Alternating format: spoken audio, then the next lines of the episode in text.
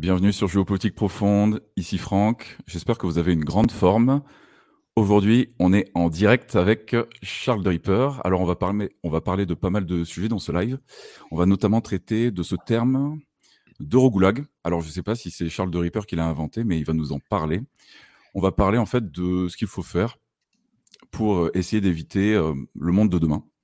Donc, on va voir, voilà, on va traiter différents thèmes que Charles explicite sur sa chaîne YouTube et sur son site internet qui s'appelle Esprit Argent. Donc grosso modo, ces solutions, je les résume simplement et puis il va nous expliciter tout ça. Il faut grosso modo investir sur nous-mêmes en nous formant continuellement. Il faut créer un business si possible. Il faut investir.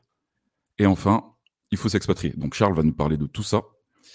Et il va peut-être nous faire quelques prédictions, si vous êtes sage, sur l'avenir que l'oligarchie nous réserve. Bonjour Charles, comment ça va ? Bonjour, ça va ? C'est top. Déjà, j'ai dû regarder dans le dictionnaire ce que je te disais, dystopie, je ne connaissais pas ce mot avant, donc j'ai appris un mot aujourd'hui grâce à toi. Bah, c'est justement l'inverse de l'utopie, donc c'est, comme je te dis, on a trouvé ce titre tout simplement parce que c'est vrai que tu fais des prédictions depuis pas mal d'années, tu t'exprimes depuis pas mal d'années sur ton ancienne chaîne qui s'appelait Objectif Éco et aujourd'hui Esprit Argent, donc tu parles de plein de thématiques et c'est vrai que tes analyses sont souvent assez pessimistes entre guillemets, mais en même temps elles sont... Non, parce qu'en fait vous n'avez pas tout l'historique, mais en fait j'ai démarré déjà en 1993 et en 2000... 2003, 2005, sur ABC Bourse, sur Edouard Wallis. Quand j'étais en France, j'avais une maison d'édition Edouard Wallis et je travaille toujours avec Rodolphe d'ABCBourse.com, gros site boursier dans le top 4, je crois. Très connu. Hein. Et à cette époque, j'étais très optimiste. Et en fait, en 2008, 2009, 2010, là où tout le monde attendait que l'Europe s'écroule avec la Grèce et l'Allemagne qui tapaient dessus, moi, j'avais comme vision qu'on allait avoir une décennie de croissance. Et donc, je me faisais tabassé sur les médias parce que j'étais optimiste et qu'à l'époque il fallait être très pessimiste, et ce qui est assez amusant parce qu'aujourd'hui je suis très pessimiste et puis bah, tout le monde me tape dessus parce que je suis très pessimiste. En fait on se fait toujours taper dessus quand on ouvre sa gueule, quoi, conclusion, mais je pense qu'en fait les gens sont tout le temps à contre-cycle, à contre-courant, parce qu'ils ont une analyse linéaire, c'est-à-dire qu'ils prennent genre les 3, 4, 5 dernières années, ils projettent ça sur le futur. Le cerveau humain est conçu comme ça, en fait, pour projeter sur le futur de manière linéaire le passé récent. Et la vie, c'est cyclique, ça n'a rien de linéaire. Et donc, du coup, ils sont tout le temps à l'envers. Donc, j'étais très, très optimiste entre 2010 et 2020. Et j'ai fait une vie fantastique à l'international grâce à mon optimisme. Et je suis très content de l'avoir fait parce que quand je vois le monde aujourd'hui, je me suis dit, putain, heureusement que je me suis écouté et que j'ai vécu dans plein de pays. Et j'ai fait les 400 coups avec des copains. Heureusement que j'ai fait ça parce qu'aujourd'hui, on peut plus. Et aujourd'hui, je suis très pessimiste, mais je suis moyennement pessimiste. Je suis très pessimiste à partir de 2030. Pour moi, là, c'est marrant parce que les gens, s'attendent à ce que le système craque tout de suite. Et non seulement, en fait, ils ont une pensée linéaire entre le passé récent et le futur, mais en plus, ils ont une mauvaise analyse du temps qui passe. C'est-à-dire que par moment, ils savent le résultat final, mais ils ne voient pas l'inertie du système. Donc, ils font des prévisions sans prendre en compte le facteur temps et l'inertie inévitable de société humaine. On est quand même 8 milliards d'humains, donc on ne plante pas un système de 8 milliards d'humains demain, quoi. Et pourtant, je suis sûr que si on fait les sondages, il y a peut-être un tiers de la population qui estime que dans 1 an, 2 ans, 3 ans, ça va s'écrouler. Ça fait 2, 3, 4, 5 ans qu'ils pensent comme ça. Et je pense vraiment qu'on ne va pas s'écrouler là dans les 10 ans. Je pense qu'on ça au contraire, ça va continuer. Je pense que juste le système va devenir injuste. Je suis pessimiste pour le peuple, en fait. Je suis pas pessimiste pour un mec comme moi. On est bien, on a encore 5-10 ans devant nous, peinard. Je suis vraiment très, très pessimiste après dans 10 ans, oui. Mais là, je pense juste que ça va être très dur. Il va y avoir une grosse pression psychologique de la part des élites, ça c'est certain, parce qu'ils vont renforcer le contrôle. Mais je crois absolument pas à l'écroulement. Je joue pas du tout un écroulement. Au contraire, je pense qu'il va y avoir de la croissance dans les années à venir, sauf qu'en fait on repart dans un système dans lequel on a toujours été, en fait pendant 2000 ans, 3000 ans depuis l'Égypte, on est toujours dans le même système, quoi. Il y a une case oligarche, il y a quelques sous-fifres comme moi derrière qui parvenons à survivre, et puis après il y a les esclaves. Mais on est passé à un système de Seconde Guerre mondiale où il y avait, voilà, on a ouvert la croissance économique à un grand nombre de personnes, et puis là ils l'ont refermé. Et donc, on va vers un système extrême qu'il y a encore déjà dans tous les pays émergents, qui est que il y a une caste mondiale, voilà, une population mondiale qui crève la dalle entre 600 et 800 dollars par mois. Et puis, il y a les mecs au-dessus comme moi et puis tous les riches, parce que je ne suis pas riche. Je suis riche par rapport aux pauvres, mais je suis pauvre parmi les riches. Mais tous les riches au-dessus, les oligarches, là, qui sont à un coût de centaines de millions ou de milliards, on va vers un système extrême. Mais moi, je m'en fous, je suis bien placé. Je me suis préparé depuis 10 ans, donc je suis bien. Donc, je ne suis pas très pessimiste par rapport à ce que j'attends après 2030. Là, je suis vraiment modérément pessimiste. Et j'étais très, très optimiste en 2010. Mais il n'y avait pas YouTube à l'époque, donc les gens ne le savent pas. Mais j'en ai pris plein la gueule. J'ai pris des centaines et centaines d'emails parce que je refusais l'histoire de la Grèce et tout, la dette des temps en 2011, et puis l'Europe va s'écrouler, et puis il y a trop de dettes. Il n'y a pas eu trop de dettes, moi, écoute, il n'y a jamais eu trop de dettes. C'est rien, la dette. On en a déjà eu plus dans le passé, dans les années 30, dans les économies occidentales. En 1930, on avait plus de problèmes de dette qu'il y en a aujourd'hui avec la Seconde Guerre mondiale. Donc, non, il faut remettre ça dans son contexte. Voilà, c'est des cycles, mais rien n'est jamais linéaire. Et c'est un problème majeur pour les cerveaux humains, c'est la non-linéarité. C'est comme le climat, ils sont en train de nous embrouiller. C'est jamais linéaire, c'est que cyclique. Il y a un et rien. Sinon, enfin, la Terre ne marche pas. Il n'y a que des hauts et des bas tout le temps. Et voilà, il faut... Ce qui est compliqué d'ailleurs, parce qu'il faut essayer de se positionner par rapport à ces cycles. Rien n'est stable, en fait. C'est ça qui est chiant. Voilà. Du coup, toi, ton postulat, c'est qu'on assiste à une mort programmée, mais qui sera lente et douloureuse. Ça n'arrivera pas par une grande crise ou une grande guerre, par exemple. Moi, je ne pense pas que vers la mort du système, en fait. En fait, c'est la mort du peuple, mais ce n'est pas la mort du système. Oui, bien sûr. Je pense qu'on va vers… Non, alors… Ok, tout dépend du point de vue lequel on regarde le jeu actuel. Si on est esclave ou esclave plus, esclave c'est 500 à 800 dollars par mois, je pense.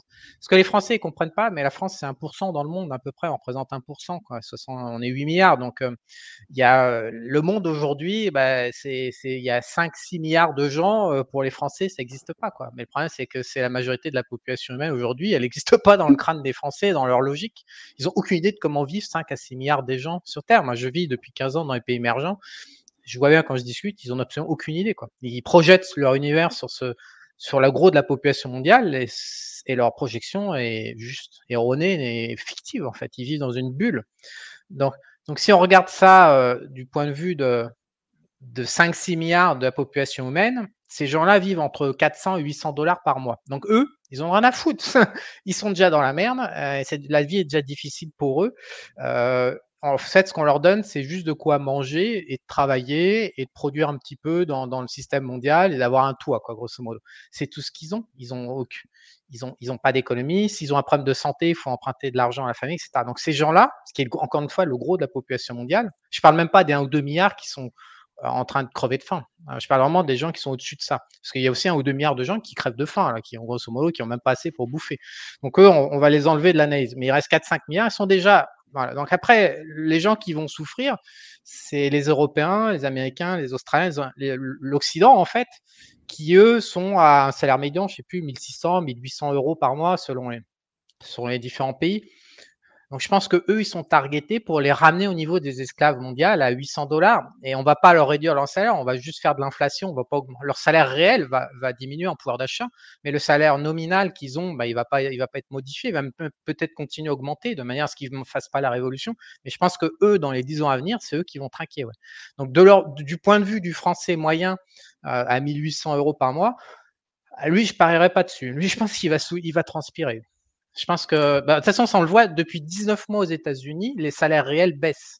Donc, l'Américain est clairement targeté, par exemple. Donc, clairement, depuis 19 mois, les démocrates aux États-Unis ont targeté pour réduire le pouvoir d'achat du peuple. Biden est élu depuis 24 mois. Depuis 19 mois, le pouvoir d'achat est réduit. Et je pense qu'en Europe, c'est la même chose. Mais on a moins de statistiques, mais c'est le même programme, en fait. C'est de réduire le pouvoir d'achat pour linéariser une classe mondiale au même niveau. Et je pense qu'il pose problème aux élites. C'est pour ça que je suis très pessimiste. Par contre, pour la classe moyenne française, c'est que le français, l'européen et l'américain consomment énormément de ressources. C'est-à-dire que, je ne me souviens plus du chiffre, mais grosso modo, voilà, il y a 500 millions d'individus de classe moyenne occidentale qui vont consommer autant que 5 milliards d'individus de classe moyenne mondiale. Donc, je pense que ces phénomènes vont s'équilibrer, ils sont en train de niveler, et pour ça, il faut que l'occidental réduise son niveau de vie pour qu'il consomme moins. Je donne un exemple, les chats américains consomment plus de viande que les Espagnols, que la population espagnole. Je veux dire, non, mais les gens ne savent pas, ne se rendent pas compte, mais aux États-Unis, le consumérisme est monstrueux, et voilà, quoi. Les Espagnols bouffent moins de viande que les chats et les chiens, que les pets, les animaux de compagnie. Ouais.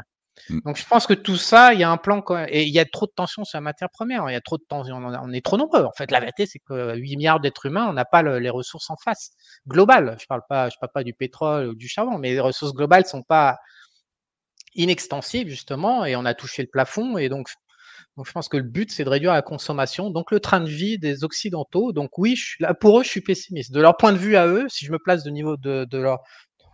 depuis leur angle de porte, quoi, ils ont de quoi être pessimiste pour eux. Mais les mecs comme moi, non. Et pour les gens, pour le gros de la population mondiale, rien va changer, je pense. Ok. Et du coup, les outils utilisés pour contrôler les populations, voire réduire les trains de vie, voire réduire la population en elle-même, c'est l'inflation. L'inflation, elle est créée complètement artificiellement. C'est incroyable d'ailleurs. C'est un show extraordinaire mondial. On pensait qu'on avait tout vu avec le Covid, mais le Covid, non. Non, le show sur l'inflation l'inflation est créée de manière. Mais il y a déjà. J'ai pas mal, comme tout le monde, je me suis gratté la tête sur l'inflation, puisque le plus gros danger qu'on a aujourd'hui à affronter en tant qu'individu, c'est l'inflation. On a une déflation des actifs, une inflation forte à 8%, et on a des taux d'intérêt nuls. Et donc, du coup, quand on est patrimoine, on est sûr de perdre à ce jeu. À part quelques stratégies de vente à découvert ou des trucs un peu obscurs, les patrimoines sont réduits aussi en ce moment. Pour tout le monde. On n'a pas qu'une réduction du pouvoir d'achat du salaire et de la valeur du travail, on a une réduction du patrimoine également. D'ailleurs, on le voit dans les classements, les hyper riches, là, je ne sais plus, au-dessus de 50 millions, ils ont été réduits, leur nombre a été fortement réduit depuis un an. C'est très, très dur aujourd'hui. L'inflation, c'est un sale truc, quoi. Donc, c'est parce que les marchés financiers, on a assisté à une année 2022 totalement catastrophique également sur les marchés financiers, sur quasiment toutes les classes d'actifs. L'intégralité. Mais ça, c'était. Ce qui est assez rigolo, c'est qu'en 2021, et entre 2014 et 2021, on a l'ensemble de l'Internet mondial qui a buté la Fed, la Banque centrale américaine, avec sa politique de quantitative easing, de création de liquidités, de dette, de bilan de banque centrale. Tout le monde s'est branlé là-dessus pendant 7 ans. Et vraiment, c'était le démon absolu sur Terre, incarné, la création monétaire, et blablabla. Donc, la Fed s'est énervée en 2022. Ils ont réduit la masse monétaire comme jamais depuis 70 ans en termes de vitesse, en termes de progression. Il faut comprendre que la masse monétaire du dollar, elle est différente de l'euro, du yen, des autres devises, parce que la masse monétaire du dollar, elle est utilisée dans le monde entier. Moi, je vis en zone dollar, par exemple, le Panama, Costa Rica, même le Venezuela s'y est mis au début de cette année, de l'Équateur, mais en Afrique, de nombreuses transactions. Donc, la masse monétaire les gens comparent la masse monétaire américaine à l'économie américaine, ce qui est aberrant, parce qu'en fait, le dollar, il est utilisé je sais pas, je crois que les 80% des billets américains circulent en dehors du territoire américain. Le dollar est une monnaie spéciale. Et donc, les États-Unis ont massivement réduit la masse monétaire, comme jamais depuis 70 ans. On est au plancher. Et donc, évidemment, tous ceux qui profitaient sans l'avoir compris de la création monétaire qui avait lieu depuis 7 ans, ils l'ont pris dans la gueule cette année. Donc, les cryptos, tout le monde s'est rétamé la gueule. Il reste que l'immobilier qui est parti pour, d'ailleurs, l'année prochaine. Donc, quand les États-Unis ont fermé le robinet et coupé le kiki, grosso modo, oui, cette année, c'était une catastrophe. Mais c'est normal. Ils ont coupé le kiki, quoi. Ils ont complètement enlevé les liquidités. Ils ont drainé massivement. Ils ont drainé 2000 milliards dans le reverse repo, quoi. Enfin, c'est des montagnes d'argent qui ont été stérilisées. Et donc, quand les États-Unis créent beaucoup de monnaie, c'est un problème massif. Il y a plein de dettes, tout le monde gueule. Et puis, quand ils coupent la monnaie, c'est à nouveau un problème. Tout le monde gueule parce que tout baisse. Enfin, je veux dire, tout le monde gueule tout le temps, en fait, tous les jours. Et personne n'est jamais content. On a des cycles. On retrouve la notion de cycle. Et il y a eu un grand gagnant cette année, du coup, c'était bien le dollar. Et puis, il y a eu également le rouble. Est-ce que tu peux en parler un peu? En termes de devises, du coup, tu joues pas mal ce genre de sujet.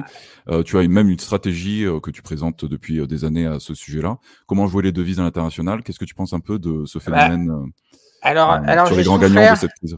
J'ai souffert énormément parce qu'en 2018, j'ai lancé une formation à l'époque qui s'appelait La crise du siècle, dans laquelle j'expliquais qu'on allait avoir des écarts 30 à 50%. La page de vente est encore disponible et que c'est le dollar qui allait ramasser la mise et que l'euro allait se péter la gueule. Alors évidemment, en 2018, quand on dit ton euro va se péter la gueule de 40%, évidemment, je me suis fait buter, mais vraiment buter la tête. Je recevais des emails tous les jours dégueulasses.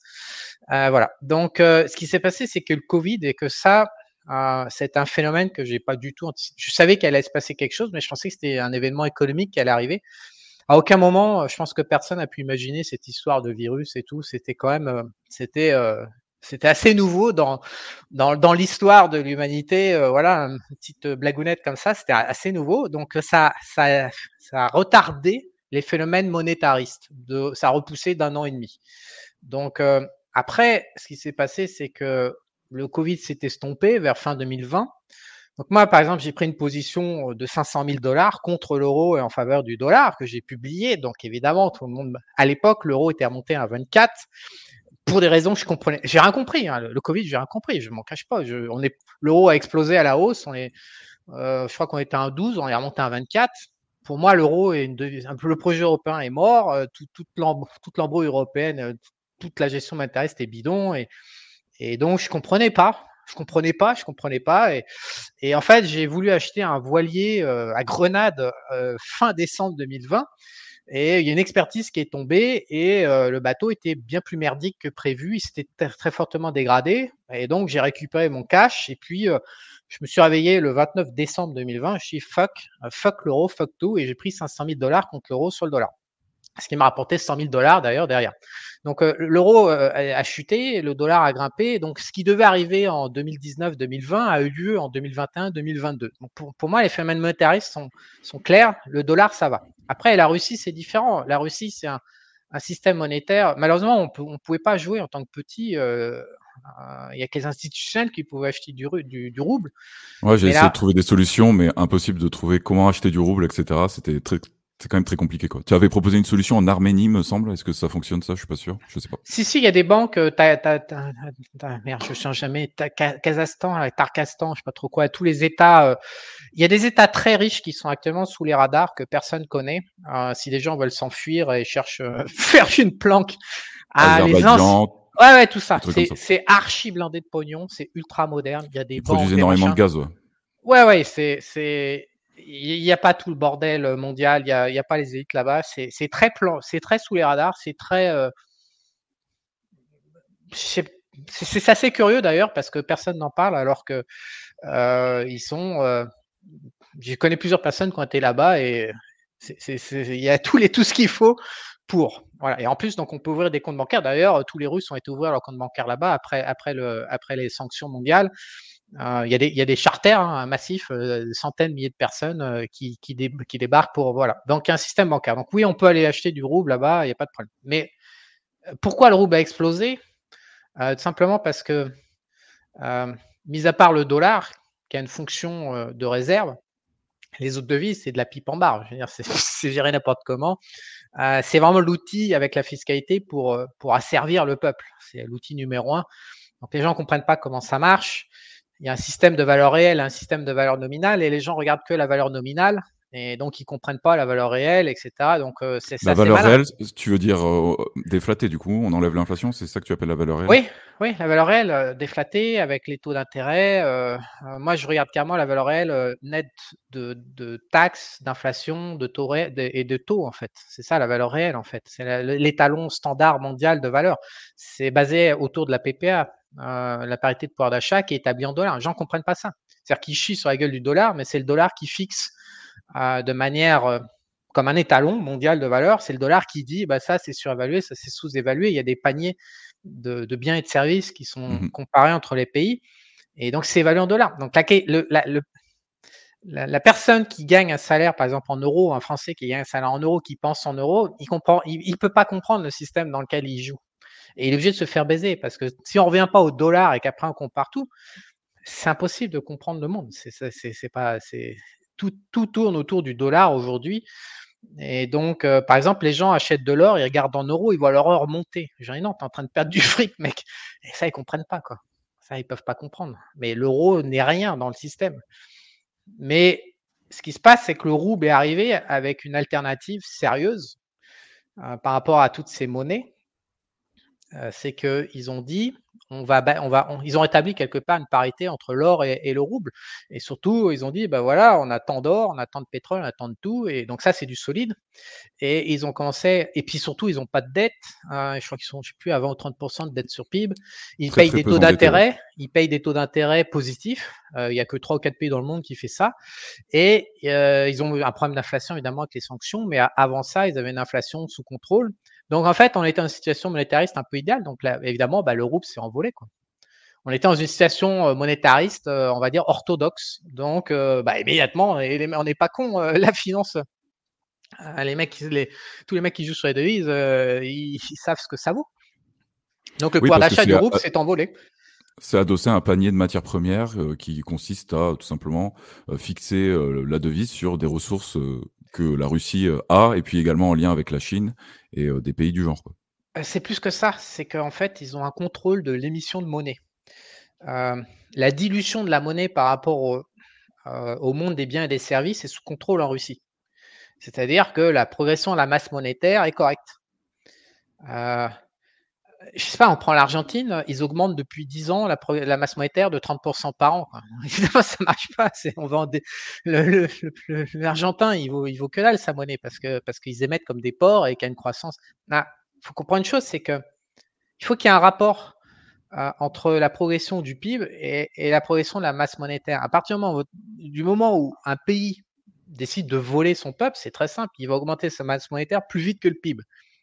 Auquel cas, évidemment, la dépréciation de la monnaie n'est pas garantie à 100%, il y a des délais, voilà, mais ça se propage quasi mécaniquement sur une durée de 12 à 24 mois, ça se propage quasi mécaniquement. Et donc, la valeur de la monnaie baisse inévitablement parce que la Banque centrale émet trop, parce qu'elle émet pour payer les factures du gouvernement qui dépense trop. Donc, c'est une décision politique, c'est une décision des élites qui sont là pour niquer le peuple, quoi. Enfin, je veux dire, ça date pas d'aujourd'hui, hein. En Angleterre, il y a des graphiques qui remontent en Europe, voilà, avant la France, parce qu'en France, on était spécialiste de ça. Et puis après, on peut remonter à l'Angleterre. Je crois qu'en 1250, si ma mémoire est bonne, le king d'Angleterre, je ne sais plus comment il s'appelait, a foutu dehors les Juifs du pays parce qu'il les a plantés. Il a emprunté de l'argent aux Juifs et puis il n'a pas voulu payer. Donc, il a débasé sa monnaie d'un côté, puis il a foutu dehors les créanciers de l'autre. Ouais, c'était il y a quand même 800 ans, quoi. Et puis avant, on peut remonter à Rome, qui était spécialiste de ça aussi. Rome s'est effondré à cause de ce même mécanisme. Enfin, je veux dire, ça fait 2000 ans que ça existe. Donc, quand tu me demandais qu'est-ce que peut faire un Français, bah, le premier truc qu'il peut faire, c'est ça de se dire, bon, bah, finalement, peut-être que l'euro et peut-être que la France, ça n'existe pas et j'aurais peut-être m'intéresser à la monnaie parce que la monnaie, c'est bien plus vicelard que les impôts, quoi. Les gens, ils regardent juste leurs impôts, mais la monnaie et l'inflation, c'est avec ça la taxe d'inflation, elle est bien plus vicelard que le reste. Et elle tabasse. Elle tabasse. Donc, de mon point de vue, c'est extrêmement dangereux que de croire à la France et de croire à l'euro et de croire... voilà, ah bah non, je touche... Ce qu'ils me racontent, hein, les gens, les Français, c'est « Ah bah non, mais je touche mon salaire en euros, j'ai rien à foutre du dollar. » Quand j'entends ça, je dis « Mec, tu vas travailler dans 10 ans, tu vas être à 4 pattes et le trou du cul, il va faire mal. » Parce que le dollar, c'est ce qui génère le système, c'est les talons. Oui, bah, du coup, tu vois, vu que le dollar a bien augmenté là cette année, il y a des gens qui pensent « Ok, c'est la fin, on a atteint un plafond, etc. » Pour toi, on est toujours aussi sur le dollar et ça restera, quoi qu'il arrive, la devise majeure sur les prochaines années. Je fonctionne pas comme ça parce que ça fait 30 ans que je fais des marchés et donc les marchés financiers, ils apprennent un truc, c'est d'arrêter de réfléchir. Je suis désolé, j'arrive pas à couper mon son là. Il y a des trucs qui sont en train de me spammer. J'ai un retour. Ouais. Non, ça dérange pas. Bon, ok. On peut pas penser. Les marchés, ils apprennent à pas penser en fait. C'est-à-dire, comment dire, je pense que le gros du système, c'est du délit d'initié sur les marchés financiers. C'est-à-dire qu'il y a des élites, des oligarches qui payent des politiciens. Alors, généralement, comment ça se passe en Occident, les milliardaires achètent un politicien à gauche, à droite, ils font une élection, ils vont contrôler deux politiciens, ils vont voir la pub, ils disent tiens, choisis, c'est la démocratie, vas-y, vote. Alors que les deux mecs sont achetés par et financés par les mêmes gars en arrière. C'est à peu près comme ça que ça marche. Alors avant, après, il y a les dictatures, il y avait les empereurs, il y avait les rois, les machins. Enfin, il y avait toujours les systèmes, mais grosso modo, tout est toujours vérolé depuis le départ. Le peuple ne peut jamais voter et choisir son dirigeant. Donc, il y a les mouvements sur les marchés de capitaux, ce qu'on appelle le grand capital international, ils sont forcément initiés parce que c'est les mecs qui donnent les instructions au président de la République comme Macron et aux autres.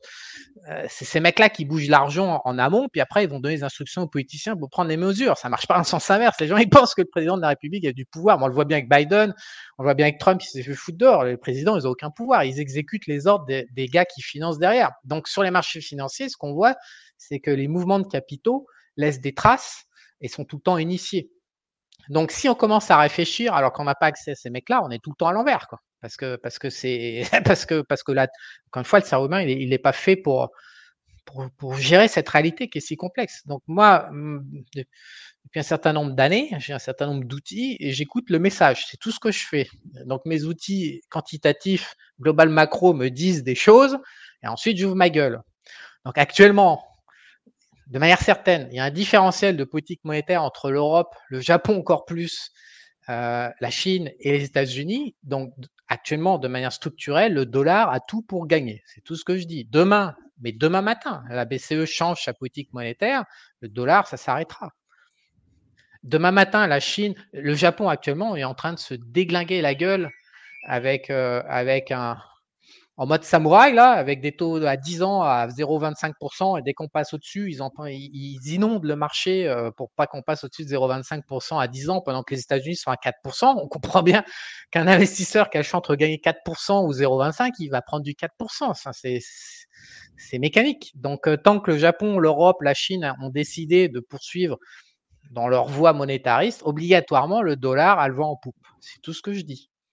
Mais demain matin, une décision monétaire peut tout remettre en cause, en un claquement de doigts.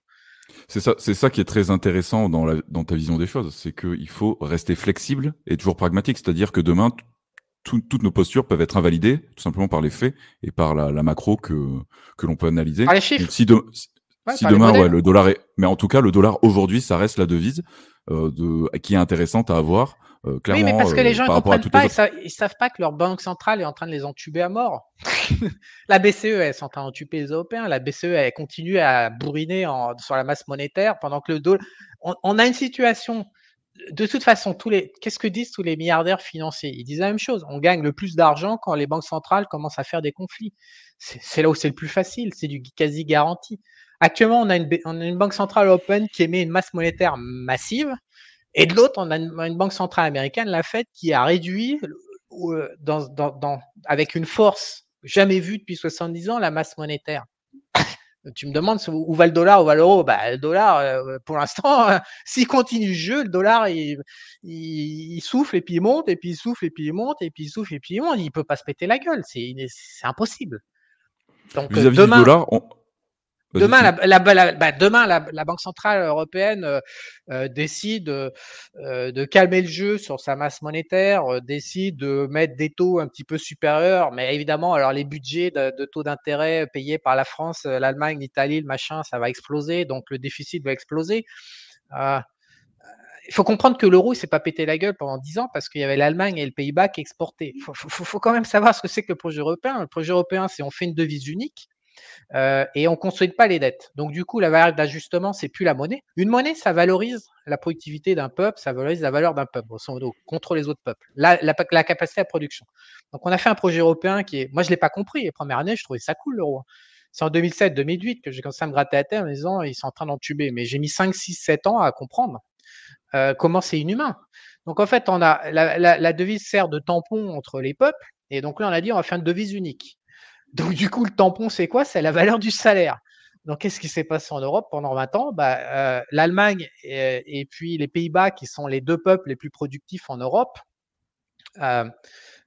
ont explosé. Donc, ils se sont mis à exporter de folie parce qu'eux, ils se sont retrouvés avec une devise sous-évaluée par rapport à leur aptitude à produire. Et puis, bah, les losers italiens, espagnols, portugais, grecs, tout ça, bah, eux, ils sont sombrés en fait. Le salaire espagnol, italien, tout ça, ça a sombré comme c'est pas permis. Et la France est au milieu de tout ça parce qu'on est un pays spécial. On a d'un côté une élite mondiale, de qualité mondiale, capable de faire le combat mondial, les doigts dans le nez même. On a pas mal de multinationales. Ouais, on a du génie français.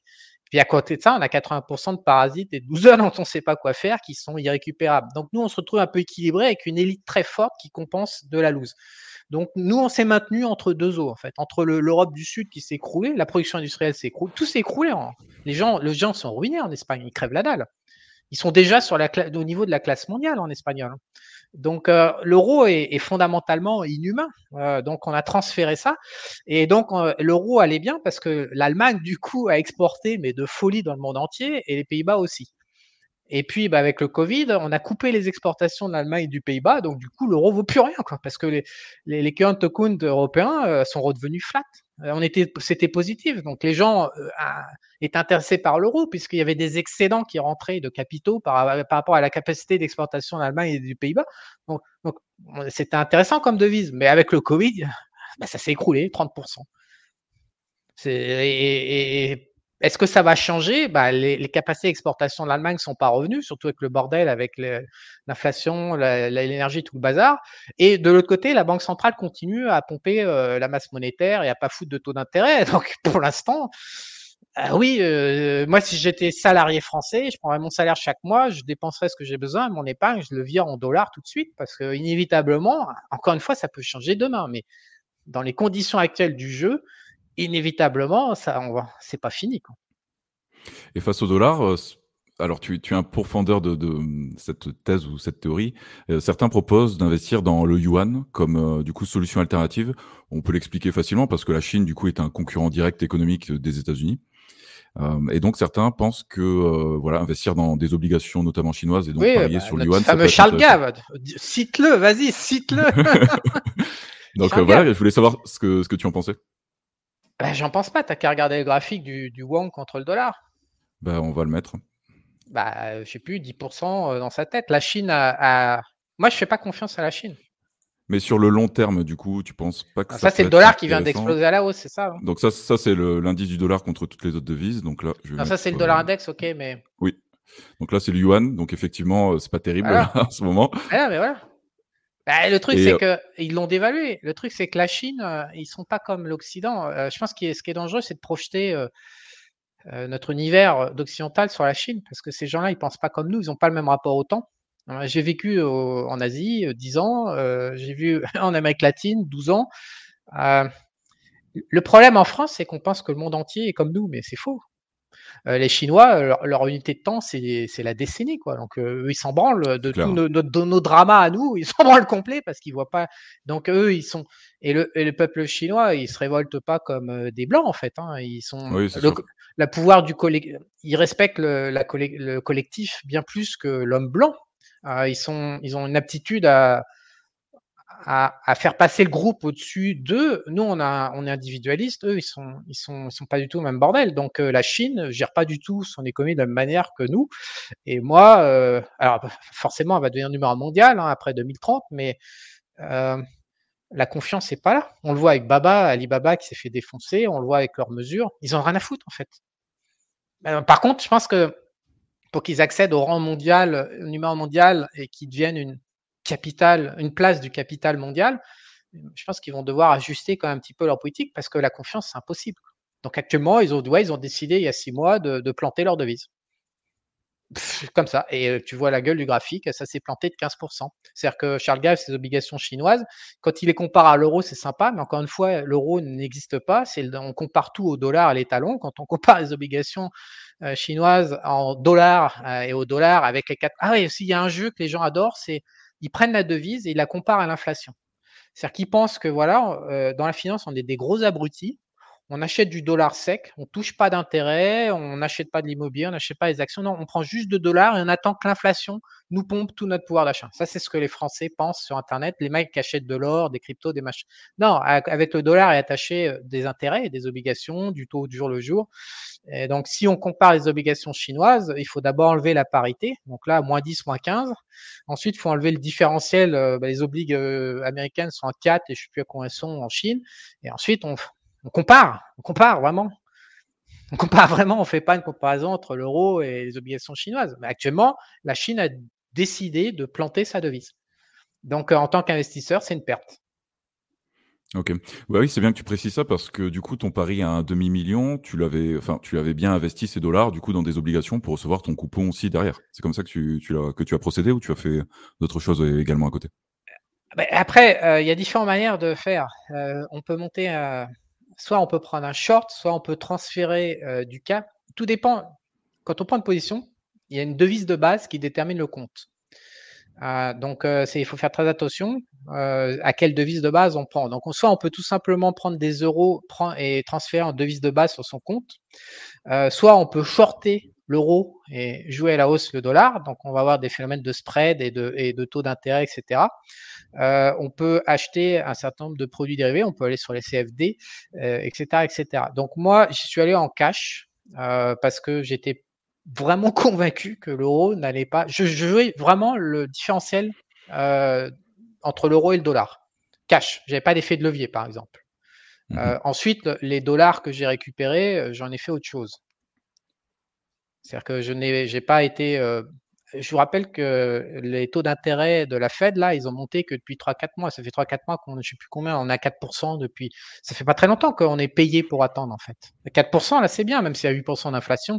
Faut comprendre une chose, c'est que l'inflation, parce que c'est agité par les gouvernements, c'est un enjeu politique, mais l'inflation, il y a plein de paramètres dedans. Il y a donc l'immobilier, la bouffe, les transports, mais il y a ce qu'on achète, etc. Donc, en fonction de notre profil… de dépenses, l'inflation vécue réellement va être différente pour chacun d'entre nous, en fait, en fonction de l'âge qu'on a, en fonction du capital qu'on a. Ce que je veux dire, c'est que si mes dépenses alimentaires représentent 5% de mes revenus, je m'en branle, en fait, qu'il y ait 10% d'inflation ou 15% d'inflation sur la bouffe, j'en ai rien à branler. Je veux dire, ça va passer de 5 à 5-15% de mes revenus, je m'en fous. Donc, les gens, par contre, qui consacrent 30 à 50% de leurs revenus pour alimenter leur famille, leurs enfants, quand ils ont 15% avec leur salaire de hausse sur l'inflation, l'inflation fait 8, il y a 15% de hausse de la bouffe, et leur salaire, il monte de 2%. Alors, pour eux, c'est dramatique. C'est dramatique. Donc, il faut comprendre tout ça. Donc, moi, j'ai pas les mêmes contraintes que le salarié lambda, puisque je vais pas mentir, mais mes dépenses alimentaires représentent rien dans mon fonctionnement. Donc, quand je vais mettre 500 000 $, je suis pas là pour collecter du 4%. J'ai un petit peu plus faim. J'ai les dents qui règlent le plancher. Je cherche autre chose. Donc, j'ai fait autre chose avec les 500 000 $, mais je les ai fait en zone dollar. Ok. Et du coup, tu penses que cette histoire de hausse des taux, du coup, qui est arrivée assez récemment, tu penses que ça va continuer? J'imagine que tu ne penses pas que ça va résoudre le problème de l'inflation parce que c'est ça le but. Tu penses que les taux du coup vont continuer d'augmenter ou ça va s'arrêter? Je pense pas les marchés. Encore une fois, je reviens à ce sujet. C'est les marchés qui me disent quoi penser, mais je pense pas. Pour l'instant, on a un 10 ans qui a touché 4,25, 4,30, je crois. Il est retombé à 3,80. Il s'est stabilisé. Le marché obligataire américain à 10 ans, il est à 3,80%. Il n'y a pas de signaux aujourd'hui. Il y a des déclarations. On ne peut pas penser. On a juste des déclarations de la Banque centrale américaine. Pour l'instant, la Banque centrale américaine nous explique qu'ils vont continuer en 2023. C'est Al-Kiki. C'est ça qu'ils ont dit la dernière réunion. Et on va continuer à serrer le kiki. Ils n'ont pas dit on va se détendre la couille. On va serrer le kiki. Donc, si on serre le kiki, a priori, les taux vont monter.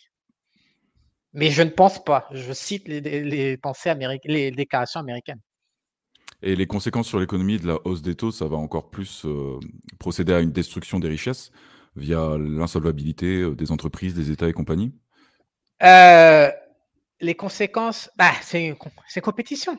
C'est-à-dire qu'à chaque instant, on a le choix. Qu'est-ce qu'on fait avec notre argent ? Donc, si on a un machin qui rapporte demain 5% sans rien branler, Ou alors, à côté, on a du Bitcoin qui perd 75, des entreprises qui rapportent 2%, etc. Qu'est-ce qu'on fait? On va vers du taux à 5% sans risque.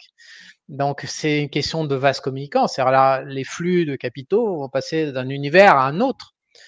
C'est pour ça que la Fed a le contrôle. Les gens pensent que l'or, il bouge à... Après, on parle de manipulation. Ce n'est pas des manipulations. La Fed a le contrôle de la valorisation des actions, a le contrôle de la valorisation de l'or, par le biais des vases communicants et de la valeur de l'argent, en fait, comme du loyer de l'argent. Donc, actuellement, plus le loyer de l'argent monte, plus l'or se pète la gueule et plus les actions vont baisser en valorisation. C'est pas une manipulation, c'est de la logique, quoi. Ça aussi, je comprends pas les mecs sur l'or, quoi, qui se branlent et qui s'astiquent le manche avec l'or depuis 10 ans.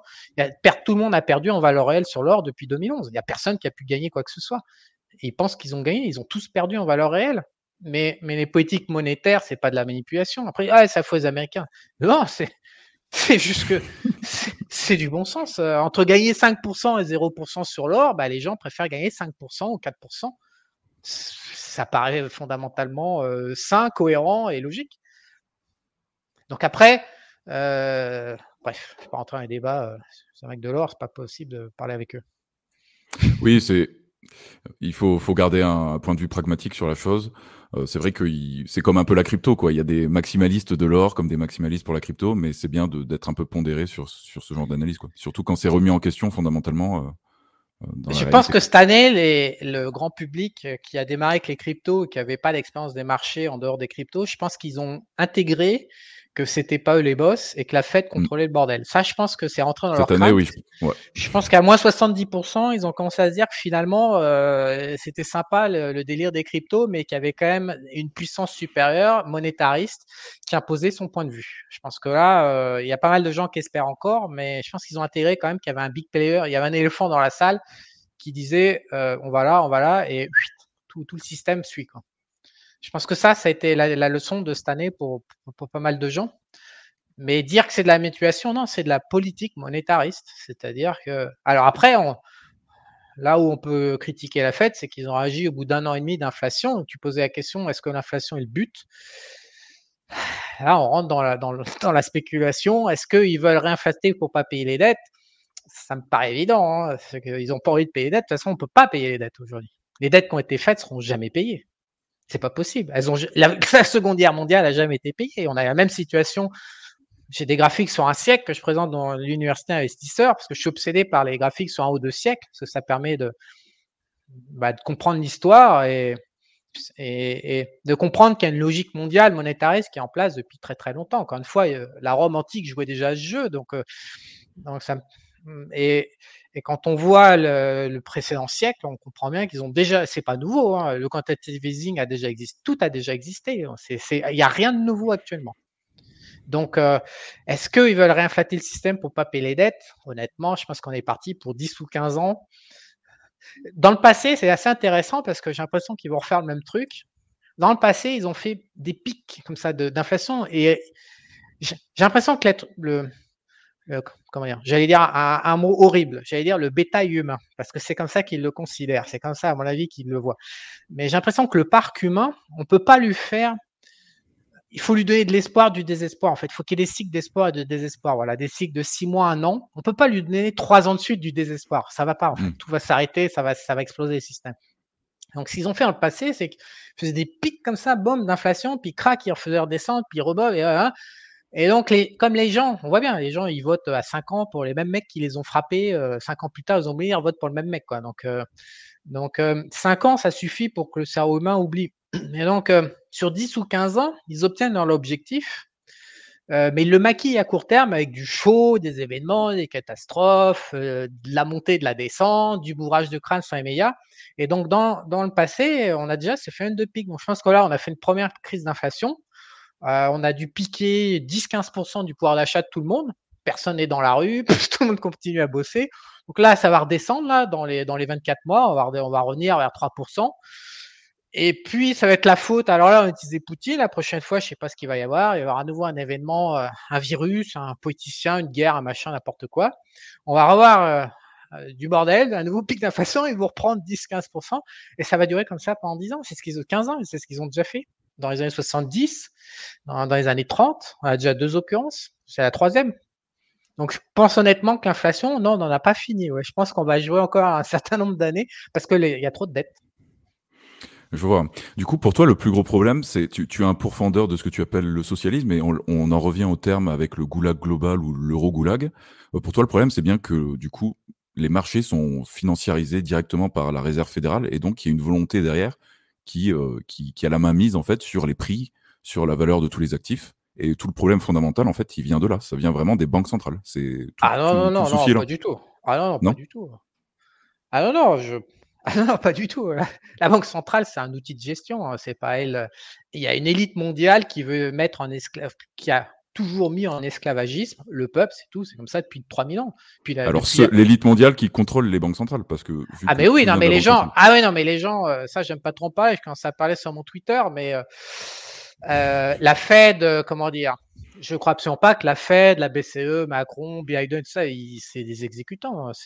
C'est comme le WHO pour la santé, pour l'ONU, tout ça, c'est des mecs, c'est des salariés quoi. Ils prennent, alors ils sont payés un petit peu plus cher que le salaire normal, mais c'est des salariés. Le pouvoir central mondial est en Suisse. On sait bien que. La Suisse, voilà. Tu penses à la Banque des règlements internationaux, des choses comme ça? Par exemple, c'est toi qui le dis. Je pense, par exemple, que dans la banque que tu viens de citer, les mecs conçoivent le game. Non, mais honnêtement, c'est pas du complot. Il suffit de regarder le tableau. Je le publie sur mon Twitter régulièrement. Il y a un Américain qui met à jour. On a toutes les décisions de 70 banques centrales sur un tableau, en fait. Elles sont tout le temps alignées. Ça fait 5 ou 6 ans où ils la regardent. Il y a 3-4 pays, voilà, comme la Russie, la Chine, je ne sais plus qui encore, la Turquie, et je ne me souviens plus du 4e. Et il y a 60 pays qui sont alignés. Donc, il y a bien un maître au-dessus qui dit « vous faites ci, vous faites ça », parce que ça se propage dans tous les pays. Donc, ce n'est pas un complot, ça bouge tout le temps en même temps. Ça, c'est tout à fait officiel. Ils se réunissent bien à Bâle, du coup, dans le cadre de la BRI, pour mettre en place les taux d'intérêt. Mais ils n'aiment pas trop qu'on parle d'eux. Je les laisse. Je n'ai pas trop envie de parler d'eux. Mais en tout cas, oui, il y a un pouvoir central monétariste. Mais ce pouvoir central, le but, c'est voilà, il y a un système avec des esclaves et des oligarches. Mais ça fait 3000 ans, 4000 ans que c'est en place sur Terre. Ça a toujours été comme ça. Du coup, donc, les oligarques, ils contrôlent les multinationales. Est-ce que tu as des idées de... c'est un sujet. Les oligarques, ils sont très bien où ils sont. Très bien. On est gentil avec les oligarques. Ils font tout ce qu'ils veulent et voilà. Coucou, je vous aime. Le système est violent. C'est violent. Mais oui, tout le système. Bon, les médias. Il y a Andrew Tate qui s'est fait virer donc des réseaux sociaux. Il explique un matin, il se lève et il trouve 250 articles dans le monde qui disent tous la même chose, quoi, dans je sais pas combien de pays. Quoi. Il y a bien une mafia des médias qui est orchestrée, les banques centrales sont contrôlées, l'industrie agroalimentaire, il y a 10 players dans le monde qui sont contrôlés, qui font tous la même chose. Le but, c'est la castration, voilà, le sperme, la fertilité du sperme diminue de 2,6% depuis 20 ans, 22 ans par an. Quoi. Dans 15 ans, on peut plus faire de môme. Je pense qu'ils vont nous retirer la possibilité de procréation. Sinon, l'industrie agroalimentaire, il y aurait des États qui auraient fait des règles pour dire on arrête de foutre de la merde dans la bouffe pour castrer les gens. Mais non, ça fait le contraire, ça continue, vas-y, fais. Donc, on a 10 players qui font, voilà, donc je pense que oui, tout est centralisé. Alors après, les oligarches, ils se foutent sur la gueule, on le voit bien, mais c'est leur game, on n'est pas dedans. Andrew Tate, c'est un excellent exemple, parce que c'est vrai que pour rebondir sur cette histoire, comment ça s'est passé? C'est-à-dire que le gars était présent sur tous les réseaux sociaux, il avait plein de comptes bancaires et tout a sauté d'un coup. Donc, il y a eu une opération coordonnée incroyable et mondiale à travers de ça. Ouais. Et des vidéos ont commencé à sortir contre lui juste après qu'on ait tout supprimé. Le lendemain, il explique qu'il y a 250 articles qui expliquent que c'est un dangereux misogyne. C'est hallucinant. Qui est taré, qui est machin, qui est truc. Donc, il y a 250... Mais c'est des robots. On le voit bien avec Elon Musk et Twitter. On voit bien que quand Elon Musk débarque, il y a un souci d'évaluation des robots, des machins, des trucs. Donc, s'il fait le deal, pour moi, j'ai perdu confiance dans. Enfin, j'avais un doute, mais j'aimais bien le bonhomme. Mais depuis qu'il a racheté Twitter, pour moi, Elon Musk, il roule pas pour les démocrates. Il roule pas pour les démocrates, mais pour le deep state, ouais, il roule pour le. De toute façon, c'est sorti. Son deal avec PayPal était contrôlé par la CIA, puisque le mec avait bossé officiellement en tant que haut de la direction de la CIA pour son deal avec PayPal. Donc il roule pour la CIA, mais c'est un de ces mecs. Quand on travaille 5 ans à la CIA, j'imagine qu'on peut considérer quand même que c'est à un haut niveau. On peut considérer qu'Elon Musk au moins baise avec la CIA, ça c'est sûr, hein. Donc après Twitter, j'imagine que les services secrets sont intéressés à contrôler les réseaux sociaux, parce qu'il y a trop d'influence pour contrôler le peuple, c'est trop important. Donc tu penses que c'est pas une bonne idée là, le fait qu'il rachète Twitter? Je commande pas, je constate juste que il était pas chaud pour faire son deal et que du jour au lendemain il a fait son deal. C'est vrai que. Donc j'imagine qu'on était le voir, on lui a dit c'est toi qui fais le deal. Tiens, voilà le fric, parce que c'est quand même 44 milliards, voilà le fric, c'est toi qui fais le deal, basta quoi. Et donc il a dit, bon, bah, ok, je fais le deal. Parce que ça a duré 6 mois le bordel. Donc je pense qu'il y a des phénomènes dessous de pouvoir qu'on ne peut pas appréhender, qu'on n'est pas dedans. Mais en tout cas, avec Elon Musk, on a la certitude que les médias sont complètement contrôlés par des robots en fait. Donc Andrew Tate, il prend 250 articles dans sa gueule, ça se trouve, il y a quelques robots qui sont programmés avec l'intelligence artificielle qui est capable d'écrire des articles, on y voit quasiment que du feu aujourd'hui. Ils ont dû programmer pour faire une sortie. Après, la question, c'est la responsabilité de ceux qui publient. C'est-à-dire que voilà, les médias n'existent pas. Ils font amène à un certain nombre de gens qui ont le pouvoir. C'est pour ça qu'il faut pas déconner avec les oligarches, parce qu'ils ont tout pouvoir, ils ferment tout, quoi. Même après le compte d'Uber, d'Andrew Tate a été fermé, quoi. Oui, c'est vrai. C'est vrai qu'il peut même plus prendre un Uber, du coup, c'est pas possible, quoi. Ouais. Donc, et alors moi, ce qui m'a choqué, c'est qu'on le revoit là il y a un mois. Honnêtement, je suis pas d'accord avec tout, avec ce qu'il dit, mais il a quand même de l'inspiration. Le mec a de l'inspiration. Alors après, il a 20 ans de moins que moi, donc je trouve. Il est un peu trop dans la force mentale, un peu trop dans l'américanisme de base. Il n'est pas assez, rééquilibré par l'énergie, par l'émotion, par tout ça. Mais le mec est intéressant. Pour vraiment, je pense que d'ailleurs, il a un écho mondial parce qu'il a quelque chose. Il a de la saveur, de la substance. Ouais, même en France, il a une petite popularité. Donc, il touche même des Français qui sont pas très anglophones, on va dire. Donc, Andrew Tate, il a quand même son petit succès. Et il y a bien une raison derrière, hein. Il a quand même de l'énergie à transmettre et les gens prennent. Hein. Ouais, c'est clair qu'il a une énergie. Non, c'est clair, il est bien. Mais ce qui m'a interpellé, donc je pense qu'il a vraiment été menacé. Il en a fait de plein de vidéos récemment, mais ça a vraiment dû être sérieux, puisqu'on le revoit là. Il était là en Roumanie avec la Chiron, les meufs, les machins, le bordel, son frère, et on le revoit moi plus tard en train de faire musulman, je me suis converti, en train de prier, quoi. Réfugié à Dubaï, donc je suis quand même. Déjà. Évidemment, on peut poser la question, pourquoi Dubaï, pourquoi les musulmans, pourquoi il va se réfugier là-bas, qui il a en face de lui, qui est la portée inverse des musulmans, c'est la question sur la table, pourquoi il va là-bas, pourquoi il se convertit aux musulmans, donc il a dû faire un deal avec les musulmans pour qu'ils le protègent, voilà, donc clairement il est au cœur de la problématique mondiale, hein, il n'y a pas à chier, hein. Ok, tu penses que justement tu parles régulièrement, alors sur ta chaîne voilà il y a plein de sujets polémiques, mais tu parles régulièrement par exemple du pouvoir des francs-maçons ou alors des juifs. Oui. Alors tu es quelqu'un qui est déjà associé à la religion, qu'elle soit catholique etc.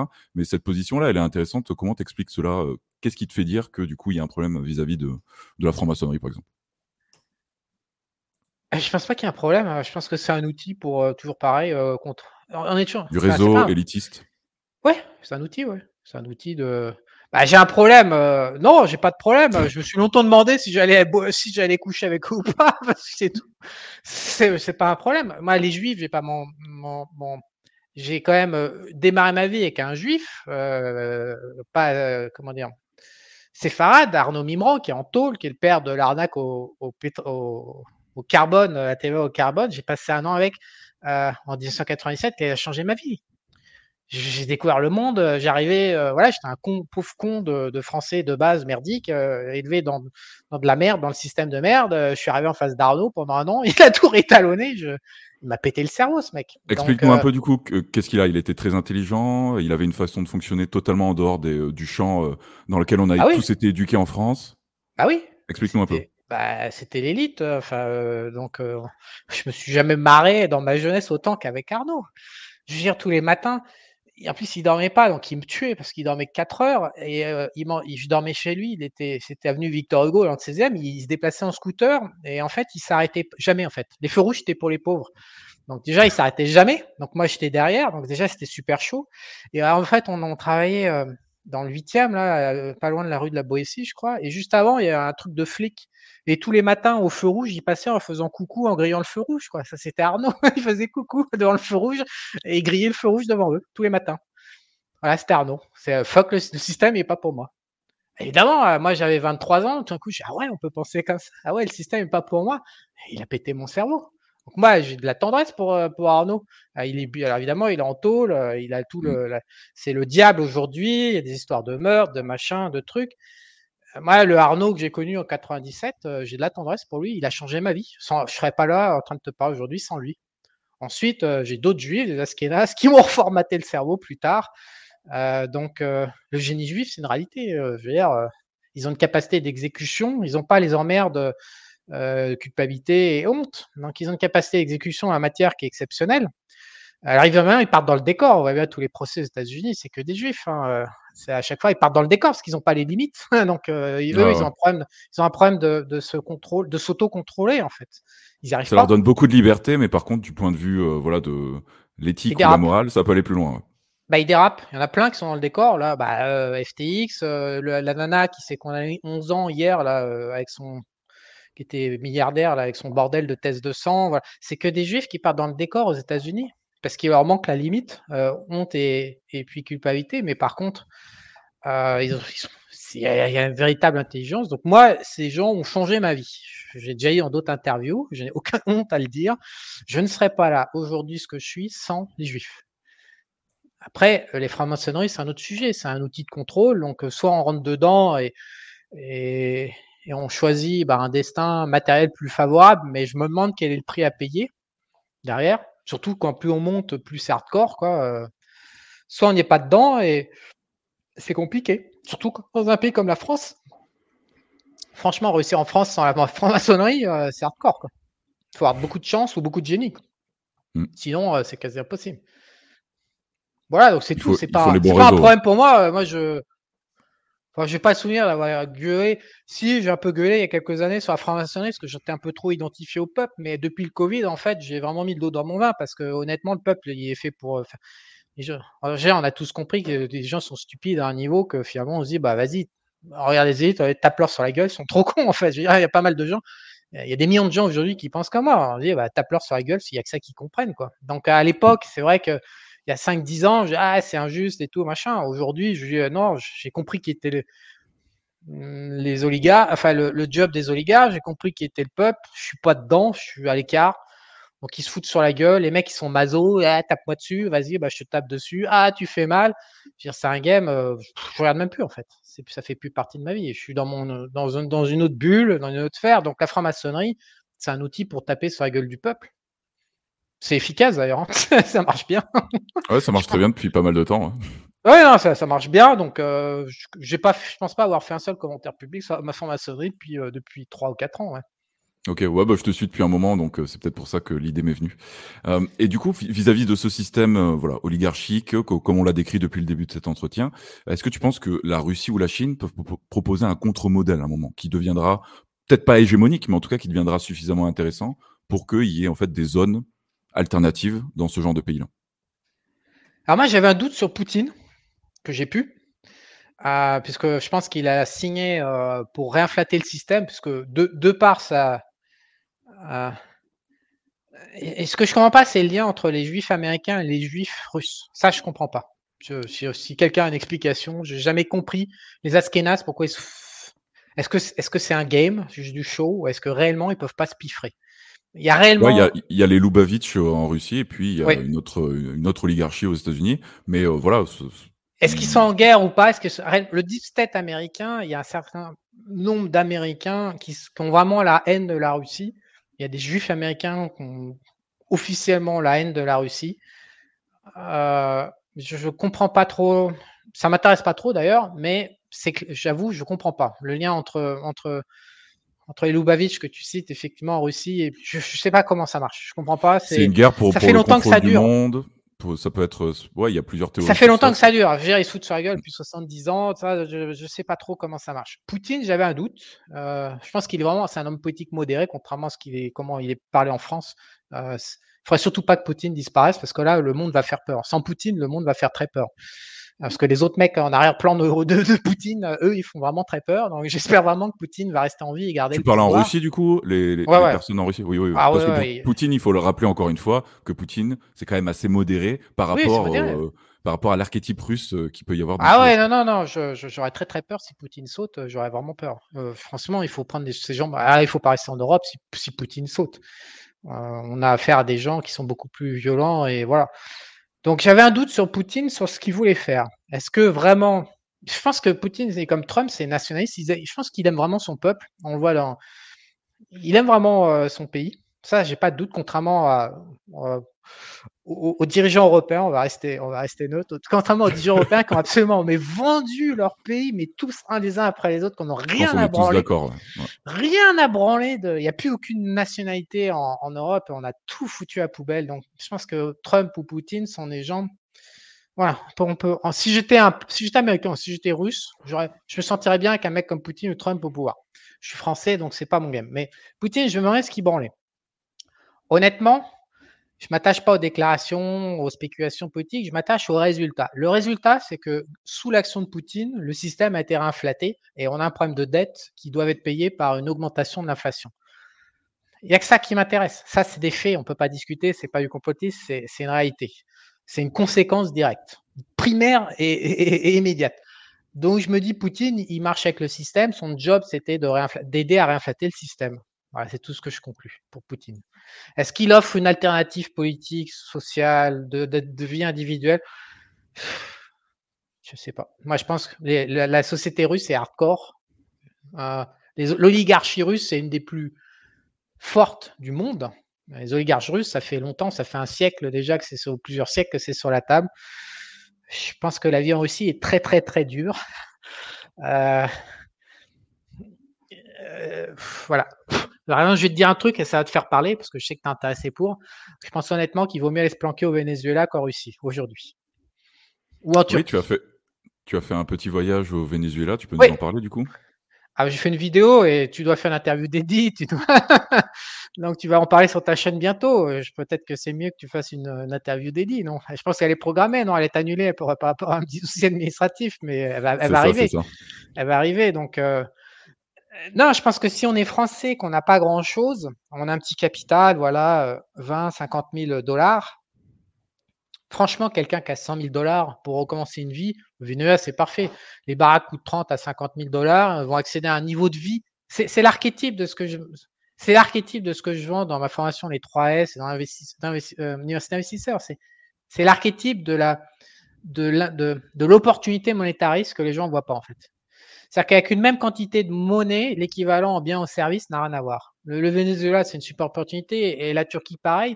Et les gens disent « Ah non, il y a un taré au-dessus qui a tout fait, qui a tout niqué, il affame les gens. » Non, d'abord, on affame les gens. En France, il y a des mecs qui crèvent la dalle. Enfin, je veux dire, et puis, il y a 2 milliards de mecs qui crèvent la dalle. Mais au Venezuela, c'est mal. Je veux dire, la France affame l'Afrique depuis 70 ans. Ben ça pose le problème à aucun Français. Mais que le Venezuela, ils affament le peuple, ça, c'est un énorme problème. Non, je pense qu'il faut aller au-delà. Si je suis français, que je vends ma maison et que je récupère un petit capital de 100 000 dollars, l'un des meilleurs endroits au monde pour refaire une vie peinard, loin de la merde, et réaccéder à une vie matérielle où il n'y a plus ce stress de survie, c'est le Venezuela, putain. J'ai acheté une baraque, mais elle est extraordinaire, ma baraque. Par rapport au prix, je l'ai payée. Si je montrais les... Je ne l'ai pas montré parce que... voilà. Mais c'est trop bien parce que je pense qu'on me fasse chier. Mais la baraque est fantastique. Pour rien. Parce que les phénomènes monétaristes, c'est la différence entre le monde... Dans les formations, les 3S, malheureusement, moi, j'en arrive à me dire que je vais faire un mastermind, voilà, je vais vendre 30 000 dollars et je vais enseigner aux gens à profiter de ça. Je ne suis pas un bon entrepreneur, je ne suis pas un bon financier, je suis juste normal. Par contre, en monétarisme, j'ai fait tout mon fric avec le monétarisme. Je suis devenu millionnaire avec. Pourquoi ? Parce que les gens ne savent pas évaluer. J'ai fait une formation, mais je me suis aperçu que j'avais un peu échoué, en fait. Où les gens, je ne sais pas, peut-être qu'il y a besoin de coaching en direct, en one-to-one, mais les gens n'arrivent pas à comprendre. Il y a un système de valeur réelle, il y a un système de valeur nominale. Quand la valeur réelle est en dessous de la valeur nominale, c'est là qu'il faut acheter. Quand c'est au-dessus, il faut vendre. Point barre. C'est ce que j'ai fait depuis 15 ans. Je suis devenu multimillionnaire avec ça. C'est pas compliqué. Donc au Venezuela, c'est largement en dessous de la valeur à un niveau qu'on sous-estime même pas. Donc, où est-ce que je vais acheter ? Je vais acheter ma maison au Venezuela, point barre. Et les gens... Et le monétarisme, c'est numéro un, c'est l'étalon de valeur. Il n'y a pas de politique, de Maduro, de mes couilles, de est-ce qu'il y a une retraite, est-ce qu'il y a un hôpital, c'est n'importe quoi. Au démarrage, il y a juste une question de valeur. Si l'hôpital, il coûte 20% de ce qu'il coûte en France que la maison, les mecs, ils vont mettre 200 000 dans un placard, un balai chiotte à Paris, ça leur coûte 200 000 juste d'avoir de quoi pisser. Ça coûte plus cher qu'un garage. Et à côté de ça, ils vont nous parler, ah non, mais ma retraite, mon hôpital, mon machin, mais on est... Les gens sont détraqués, en fait. Ils sont complètement... Ils sont paumés, en fait. J'ai envie de dire, ils sont enracinés, du coup. C'est pas simple pour des gens enracinés de sortir de leur territoire parce qu'il y a des opportunités économiques, même s'il y a une meilleure vie potentiellement. En fait, le risque associé fait trop peur, fait trop mal pour quitter sa vie. Mais... Quitter sa famille, quitter l'endroit où on a vécu, c'est... Et il est où le risque ? Je fuis la Kelly avec les copains, on a sorti mes bateaux, on a picolé comme des trous... des gonzesses, de la musique, on était dans les îles, on s'est baigné. Enfin, agir, il est où le risque, quoi ? Enfin, agir, c'est pas les musulmans, les vendeurs d'armes, tant mieux, c'est ça à Caracas. Enfin, je veux dire, déjà, c'est grand, c'est immense. Le risque, il n'y en a pas, c'est aberrant, quoi. Ouais, les dealers de drogue, les mecs, ils... Ah non, mais t'as vu les stats de meurtre, de machin, de trucs Ouais, ok, ouais, ça existe, ouais, à la capitale, ok, mais il y a pareil à Panama City, à San José, c'est ultra hardcore, San José. Au Costa Rica. Costa Rica, c'est super. La vérité, c'est que San José, c'est 2 fois plus dangereux que Panama City. San José, c'est super parce que les mecs, ils ont bourriné qu'ils font pas de carbone, qu'il y a plein de climat, ils défendent la nature, tout ça, et qu'ils plantent des arbres. La vérité, c'est que 80% de la forêt initiale n'a jamais été replantée au Costa Rica et que San José, pour le coup, quand on marche dans la rue, on se fait chourer, voire plus. Mais donc, je sais pas, en fait, je comprends pas. C'est le même système que la monnaie. Il y a un système de valeur réelle, un système de valeur nominale. Il y a la vie réelle et la vie fictive qu'on met en avant et tous les gens sont à la vie fictive. Il n'y en a pas un qui se gratte la tête en disant mais peut-être qu'en fait la réalité elle est un peu différente. Personne. Et à la limite quand j'ouvre ma gueule, ta gueule et hop il me tranche la gorge. Bah ok, je m'en branle parce que c'est moi qui la vie facile je la connais, hein, c'est la mienne. Enfin quand je vois ma vie par rapport à la majorité des Français, je sais que ma vie elle est beaucoup plus douce. Mais qu'est-ce que j'ai fait ? Bah j'ai arrêté de gober les salades quoi. Enfin c'est tout. Donc du le coup, Venezuela... Toi, tu es expatrié depuis des années, du coup pour toi c'est la solution essentielle pour sortir un peu du système. Il n'y a vraiment pas d'alternative à ça. Tu es expatrié depuis combien de temps déjà ? J'ai quitté 15 ans. En 2009. Je suis arrivé au Costa Rica en 2009. Avant, j'étais plus jeune, j'avais moins de vie, moins d'expérience de vie. Je disais ouais, il faut se barrer. Aujourd'hui... Et il y a tellement de gens, il n'y a pas que le pognon, il y a les amis, il y a la famille, il y a des gens qui ont réussi quand même à avoir des familles qui ne sont pas trop dysfonctionnelles, il y a des gens qui ont une vie amicale riche, il y a des gens qui ont hérité, il y a des gens qui ne peuvent pas parler les langues étrangères. Moi, c'est un problème massif. J'ai appris l'anglais, ça m'a demandé 3 plombes, là, je suis en train d'apprendre l'espagnol, ça me demande 3 plombes, quoi. Enfin, il faut être trilingue, quoi. Quand on commence à bouger international, il faut être bilingue ou trilingue. Parler 3 langues, c'est un putain d'enfer, quoi. Donc, il y a des contraintes. Par exemple, il y a des gens qui ont des aptitudes qui peuvent se vendre qu'en marché local européen. Je sais pas, notaire, avocat, il y a des dentistes. Beaucoup de pays imposent que un certain nombre de professions soient détenues ou réalisées par des natifs, en fait. Donc, je comprends bien que, je sais pas quoi, un chirurgien français n'a pas le droit de faire chirurgien au Panama, quoi, par exemple. Donc, si j'arrive à dire, expatrie-toi, mec, le système est contre toi. Mais il y a pas de règles, en fait. Il y a des, en tous les cas, les gens qui sont pas coincés, il est clair que le monde offre une meilleure opportunité, que ce soit en termes de gonzesse, en termes de pognon, en termes de pouvoir d'achat, en termes d'effort de vie, en termes de liberté. La France est un pays extrêmement contraignant. Aujourd'hui, c'est hallucinant. En termes d'égrégore et d'énergie, la France repose sur la haine sociale et la peur. Mais il y a une peur. Mais moi, j'ai arrêté d'y aller en France. Les gens, tu vois pas ce que tu es cherché par la police. Non, c'est juste que la peur ambiante du système, c'est insupportable. Alors, je veux dire, la France, c'est un pays vieux. Donc, moi, je vis Panama, Thaïlande, Costa Rica, Venezuela, c'est des pays jeunes. Donc, l'ambiance, c'est pas pareil dans la rue. Ça sonne pas pareil, c'est tout. Donc, quand j'arrive en France, avec les mecs qui tirent la gueule, qui ont peur, qui sont là, et le climat, et tout ça. Donc, chacun trouve... Il n'y a pas de règle. Mais je pense que quelqu'un qui n'est pas coincé, qui a moins de 40 ans, il est clair qu'en termes d'opportunités, une vie internationale doit au moins s'envisager, au moins se tester. Ouais, j'essaie de faire des réponses, toi, graduées. Oh, c'est très bien, c'est très bien. Bah, justement, en plus, vu qu'on a vraiment changé de monde en 2020, et il s'est passé quand même quelque chose d'assez incroyable avec le coronavirus et tout ce qui s'en est suivi, quoi. Et c'est vrai qu'à partir, il y a beaucoup de gens qui se sont réveillés grâce à ça. C'est-à-dire qu'il y avait des gens qui étaient conscients qu'il y avait des choses qui allaient pas. Et il y en avait plein en fait, qui suivaient le système, etc. Mais vraiment, cette histoire en 2020, ça a réveillé plein de gens. Bah, pas plein. Il faut quand même en avoir conscience. Mais ça a quand même réveillé. Il y a une image quand même qui s'est réveillée derrière. Bah, peut-être 10, 15%. Mais 80%, c'est sûr, continue à l'arbiner. Ah oui, mais c'est évident. De toute façon, évidemment que ça restera une minorité. On a un pays de 65 millions, donc 20%, voilà, on a 1, 2, 3 millions de personnes qui se grattent la tête, ouais. Ce qui est mieux qu'avant, mais on a quand même, il y a 35 millions de ménages, donc en France, actifs, je crois, un truc comme ça. Donc, ça veut dire qu'il y a quand même 32 millions de ménages qui sont en mode serpillière, quoi. Donc, ouais, c'est quand même, ça fait bizarre. La réalité, hein. Et donc, toi, justement, je t'ai coupé, vas-y. Vas-y. Tu avais anticipé une rupture, majeure, là, sur ces années, sur la décennie 2020. Je voulais savoir comment tu en étais arrivé à ces conclusions, en dehors des aspects macro et monétaires. Est-ce qu'il y avait d'autres... est-ce que tu avais d'autres... Oui, je peux le dire parce que ça me coûte très cher. Ça me coûte très cher à vivre. En fait, j'ai quitté la Thaïlande. J'ai pris la décision en avril 2017. C'est ce qui a créé le programme Les 3S, en fait. Parce que je ne voulais pas quitter la Thaïlande. Parce que pour moi, le meilleur pays au monde pour vivre, c'est la Thaïlande. C'est là où je m'amuse. C'est fantastique, la Thaïlande. Mais le problème, c'est qu'il n'y a pas de structure. Le Panama, c'est un compromis pour moi. Le Costa Rica, c'était... Par exemple, je n'irais pas... Mais c'est pareil, tout dépend de ce qu'on a.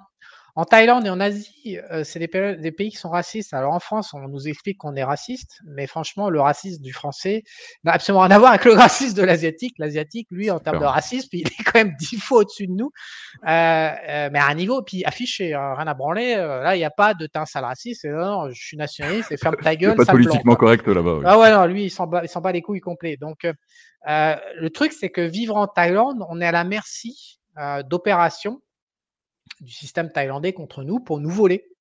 Donc, il n'est pas possible de rentrer... Après, il y a des mecs qui le font. Il y a plein de mecs pour qui ça s'est mal passé. Et il y a des suicidaires aussi. Mais il y a énormément de mecs qui se font tondre en Thaïlande. C'est une institution. Bon, quand on est avisé, alors je m'estige un petit peu avisé sur un plan économique et monétaire, ce qu'on fait, c'est qu'on met 20 000 dans le pays pour faire les conneries et puis on garde 95 ou 99% de son fric à l'étranger. Mais il arrive un moment, au bout de 10 ans, où voilà, on a mis... 1 millier, 2 milliers, 3 milliers de coups de bite dans tous les sens. On a déconné 500 nuits, 1000 nuits, voilà, avec les copains. On a pris tant de murges, etc. Au bout d'un moment, on se dit, bon, la vie fait que 40 ans, grosso modo, il y a un moment, j'ai du fric à l'extérieur, ce serait peut-être bien que je construise quelque chose. Et là, la Thaïlande, on peut pas, mais vraiment pas du tout. Donc, c'est posé la question sur la table pour moi de quitter la Thaïlande. J'avais cette gêne. Après, en 2008, avant que j'arrive au Costa Rica, j'étais avec ma femme française à l'époque, mariée, ma fabuleuse femme française, et je suis arrivé à Koh Samui, et je me suis dit, je veux faire ma vie là avec toi. Et là, donc en 2008, je suis sur la plage de Koh Samui, et là, je me prends un tomahawk à l'intérieur, mais vraiment un tomahawk, mais un veto. Ça a été les premières interrogations. Et donc, tu me demandes pourquoi j'ai quitté pour 2020, comment je l'ai vu arriver. Je l'ai vu arriver par des voies 10 ans avant. Donc, j'en ai profité à mort. Ça a été bénéfique parce que j'ai fait le con en Thaïlande, mais massivement, de manière industrielle, parce que je savais qu'il y avait une date limite. Et donc, chaque instant, je l'ai vécu en me disant « Demain, je ne pourrai pas ». Donc, mais je m'en suis gavé de la Thaïlande. Je m'en suis gavé, mais j'en ai profité dans tout ce qu'elle avait à offrir. C'était vraiment fantastique. Parce que je savais que depuis 2008, je devais quitter la Thaïlande au dernier trimestre 2019, dernier quart. Et en l'occurrence, en 2017, alors qu'est-ce que c'est ? Je ne sais pas si on peut le dire. on va dire que, comment te parler de ça? Ça va être un peu ésotérique. On va dire, on va considérer qu'au-dessus de la matière, ok, on va prendre de la physique pour se protéger un petit peu. La masse de la Terre, c'est 3% en fait du poids. Il existe 87%, on ne sait pas ce que c'est aujourd'hui. En termes de physique pure, il y a 87%, ça pèse, mais on ne sait pas ce que c'est. Ça, c'est mesuré, c'est prouvé. La matière pèse que 3% de la masse. Donc, c'est pas trop à quoi on a affaire. Donc, il existe un système énergétique, on va dire, qui drive nos vies. Alors après, en Occident, on ne croit pas à la réincarnation, mais 7 milliards sur les 8 milliards d'êtres humains, il y a 7 milliards sur Terre de gens qui sont totalement convaincus par les phénomènes de réincarnation, d'âme, etc. Donc, est-ce qu'on place du point de vue des 7 milliards, du 1 milliard d'occidentaux? Donc, c'est pour ça, on est en Occident, ta vidéo en Occident. Donc, les rationalistes ne croient pas. Moi, je crois personnellement à la réincarnation, à l'âme et au monde énergétique. Donc, je suis connecté depuis le premier jour de ma vie à cause de ma naissance, ce monde énergétique. Donc, j'accède à du conseil énergétique. Je download, il y a des bibliothèques d'informations dans le monde énergétique que je download des informations. Et j'accède aussi forcément à la poète inverse, qui est le mal. Il y a des trucs qui bouffent ma vie et qui me niquent. Je contrôle pas bien mon ouverture, en fait, à ce monde-là. Parce qu'elle est depuis ma naissance. J'ai une aura trouée depuis ma naissance. Et donc, j'ai le meilleur et le pire.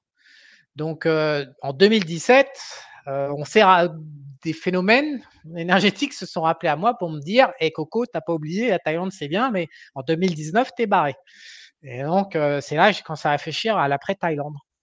Mais tu as ça sous forme de vision, de rêve? Comment ça se passe? Tu peux nous donner un nom ? C'est bien pire que ça. Franchement, je ne sais pas trop. Ça me fait gratter la tête. Encore aujourd'hui, j'ai une vie facile et une vie difficile. C'est très paradoxal. Je ne sais pas si c'est bien ou mal. J'accède. Tout le monde énerve. C'est-à-dire que les gens sont dans le mental, les gens normaux.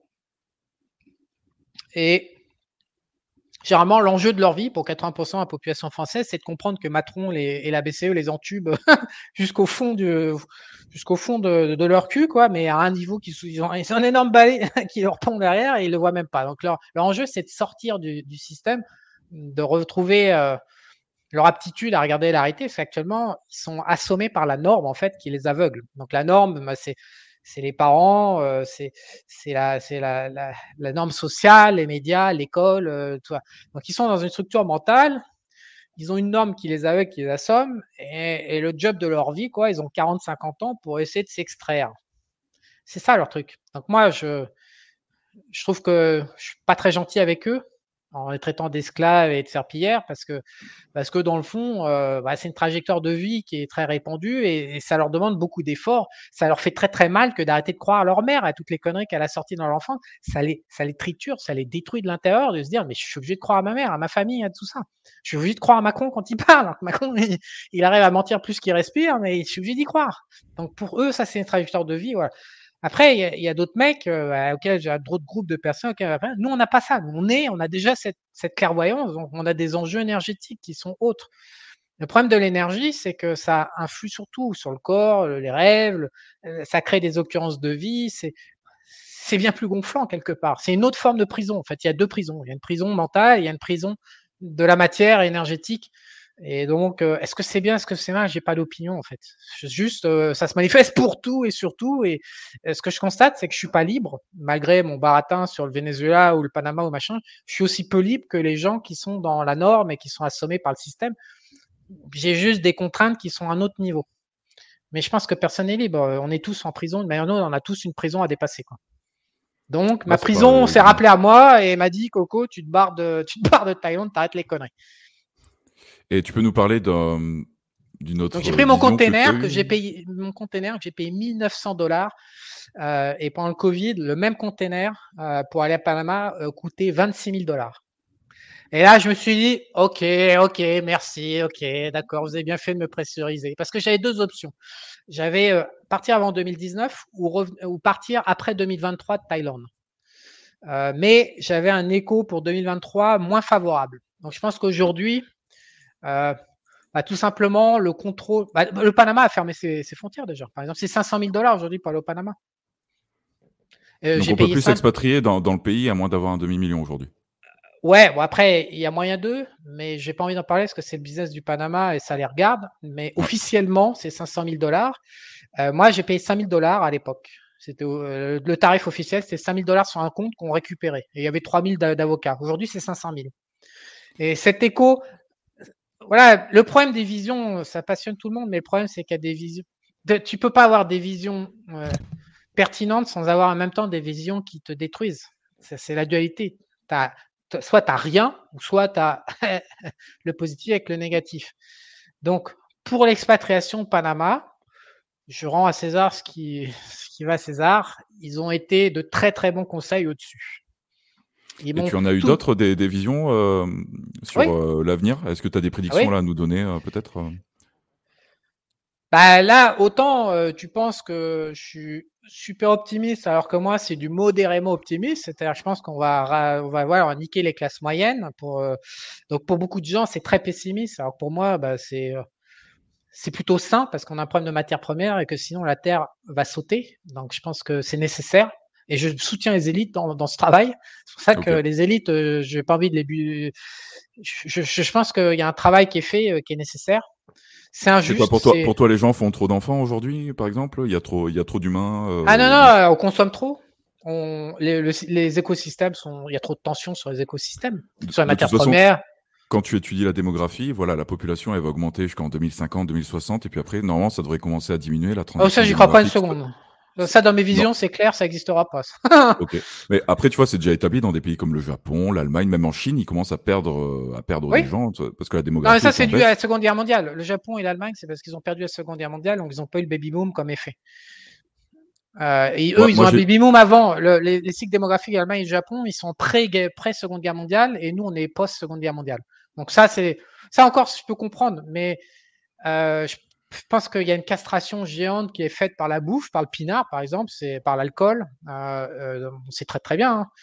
Hein. Les perturbateurs endocriniens. Bien sûr. Okay. Bien sûr. Oui, il y a une castration géniale. De toute façon, tout le monde voit que tout le monde peut constater que les gens ont beaucoup de mal à faire des enfants aujourd'hui, alors que c'est rien. La courbe de fertilité humaine est, pour le coup, totalement linéaire. C'est pour ça qu'on sait qu'elle n'est pas naturelle, puisque tout est cyclique dans la nature. Donc là, on a une courbe 50 ans totalement linéaire. Donc on sait que c'est orchestré et piloté par des humains, parce qu'avec des humains, pour faire une linéarité. Et donc cette courbe de fertilité du sperme touche le mur en 2040, 2045, dans 20 ans. Dans 20 ans... Ouais. On passe sous, je ne sais plus, c'est 17 millions de je ne sais pas trop quoi de spermato par millilitre, un truc comme ça, et là, on ne pourra plus faire le monde, tout court. Donc le problème de la surpopulation, il devait être réglé naturellement, ou alors par l'intervention humaine, par le biais de ce que tu racontes. Ah non, je pense que il n'y aura plus le problème avec les matières premières, etc., vu que la population va diminuer dans une... Non, je pense que c'est réglé pas du tout de manière naturelle, ils sont en train d'œuvrer. Je ne sais pas ce que... Je ne rentre pas dans le vaccin, je m'en branle un peu. Ouais. Non, mais je sais pas ce qu'il y a dedans. Mais en toute logique, ils ont dû mettre des trucs pour favoriser la non-reproduction humaine. En toute logique, je suis désintéressé du Covid bien longtemps parce qu'on n'a pas. Oui, de toute façon, on respecte les règles de l'OMS, évidemment. Je vous précise ça pour YouTube. Donc voilà, il n'y a pas de théorie quelconque sur ce sujet. Ok, bon voilà. Mais donc, il y a un certain nombre de mesures médicales qui sont prises via la bouffe, via les maladies, via des vaccins. On connaît pas officiellement le pourquoi elles sont prises. Mais il y a des mesures qui sont prises. Et ce qu'on constate juste, et en plus, les études, je ne sais même pas si c'est pas piloté par l'OMS, j'en ai vu une passer il y a 2 semaines sur des scientifiques au-dessus de tout soupçon américains qui ont sauté au plafond, parce que les gens ne veulent pas entendre parler de cette histoire de sperme fertile, mais... Tous les ans, depuis l'an 2000, c'est 2,6% de baisse par an. Donc, clairement, on va vers une non-fertilité, une réduction de la population mondiale mécanique. Voilà. Ok. Mais du coup, ça en revient à ma question. Si c'est ça le projet... Il y a également un phénomène naturel aussi, démographique tout simplement. C'est-à-dire que dès que les femmes ont accès à l'éducation, elles font moins d'enfants. Dès qu'elles vont à l'école, grosso modo, elles font moins d'enfants. C'est dès qu'elles ont accès du pognon. L'éducation égale métier égale pognon, évidemment. Le facteur clé, c'est d'emmener les enfants à l'école. C'est pour ça qu'en Afrique, par exemple, ils ont une démographie explosive parce qu'en fait, l'éducation n'est pas encore massive comme dans tous les autres pays. Et dès qu'une femme a accès à l'éducation, mathématiquement, elle fait moins d'enfants. Donc, il y a ce phénomène tout à fait naturel qui est dû à l'augmentation du niveau de vie. Et ça fait baisser la natalité d'une manière, on va dire, simple, quoi. Sans intervention, entre guillemets, quoi. Oui, mais... on va vers un appauvrissement, donc pour moi, ce phénomène va plutôt dans le sens inverse de ton argument. C'est-à-dire que pour moi, on crée actuellement, depuis 19 mois, en fait, parce qu'on pourrait me dire que je suis en train de faire du complotisme, depuis 19 mois, statistiquement, est créé un appauvrissement de l'Occident. C'est-à-dire que le salaire réel n'augmente pas au niveau de l'inflation, donc le pouvoir d'achat baisse. Donc on ne va pas vers une augmentation des ressources de la femme, mais on va vers une diminution. Oui, parce que ça rentre dans le cadre d'une diminution globale du niveau de vie, notamment des pays développés, notamment en Europe, qui est l'ennemi numéro un, comme on sait. Non, les États-Unis, c'est là où ils consomment le plus. Le standard américain de consommation, ils sont spéciaux, les Américains. Je suis en contact, je travaille un petit peu avec les Américains. Ils ont un rapport à la matière, définitivement, qui est différent du reste du monde. Ils veulent des énormes. Ils adorent les moteurs, ces mecs-là. Ils adorent tout ce qui est gros, grand. Ils sont en force. Ils adorent aller en. Quand ils font la guerre, ils commencent par raser tout ce qu'il y a autour sur 15 km². Ils ont un rapport à... Ils sont brutaux. Ils ne sont pas bourrins. Ils sont très intelligents, contrairement à ce qu'on pense. C'est l'intelligence mondiale, toute l'excellence mondiale et américaine avant tout, et puis peut-être un peu en Asie, mais non, ils sont juste brutaux. En fait, c'est les gens qui sont brutaux. C'est une société. C'est pas brutaux, je sais pas, peut-être que dans l'histoire des États-Unis, le pays, la conquête de la nature a été beaucoup plus violente que chez nous, ou beaucoup plus rapide, donc ils ont en force, c'est hallucinant. Le protestantisme avec la concurrence entre les gens pour accroître leur richesse, c'est ça qui leur donne peut-être cet aspect un peu violent pour pouvoir réussir.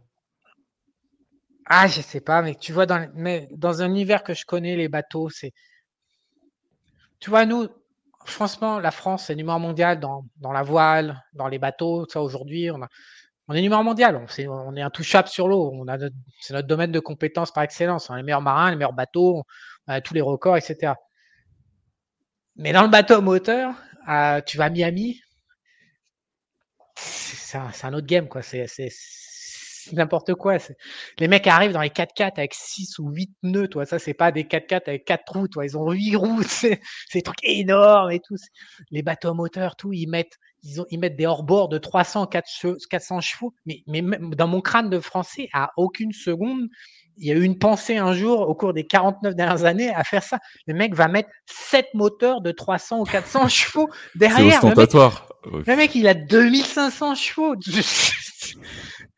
Et avec une sellerie avec souci du détail, c'est comme les latinos avec leur bagnole, quoi. Tout le bateau est super quitté, mais derrière il y a des putains de moteurs. Le truc, ça doit boire 1000 litres à l'heure, quoi.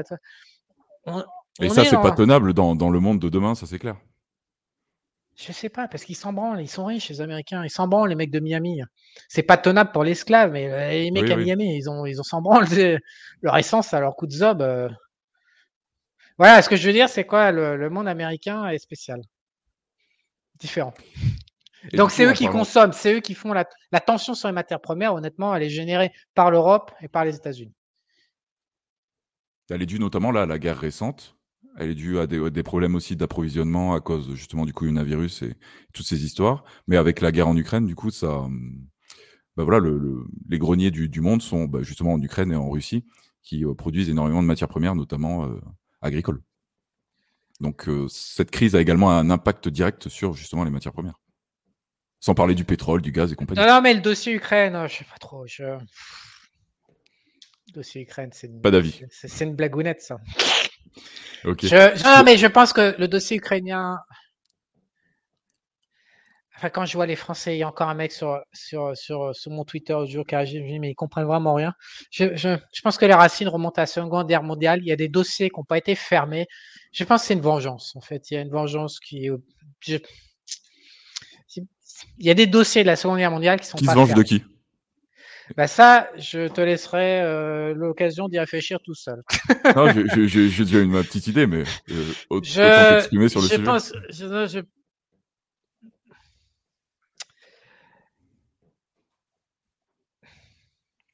Je pense que c'est un carrefour d'intérêts qui convergent. Je pense qu'il y a différentes factions qui trouvent un intérêt commun.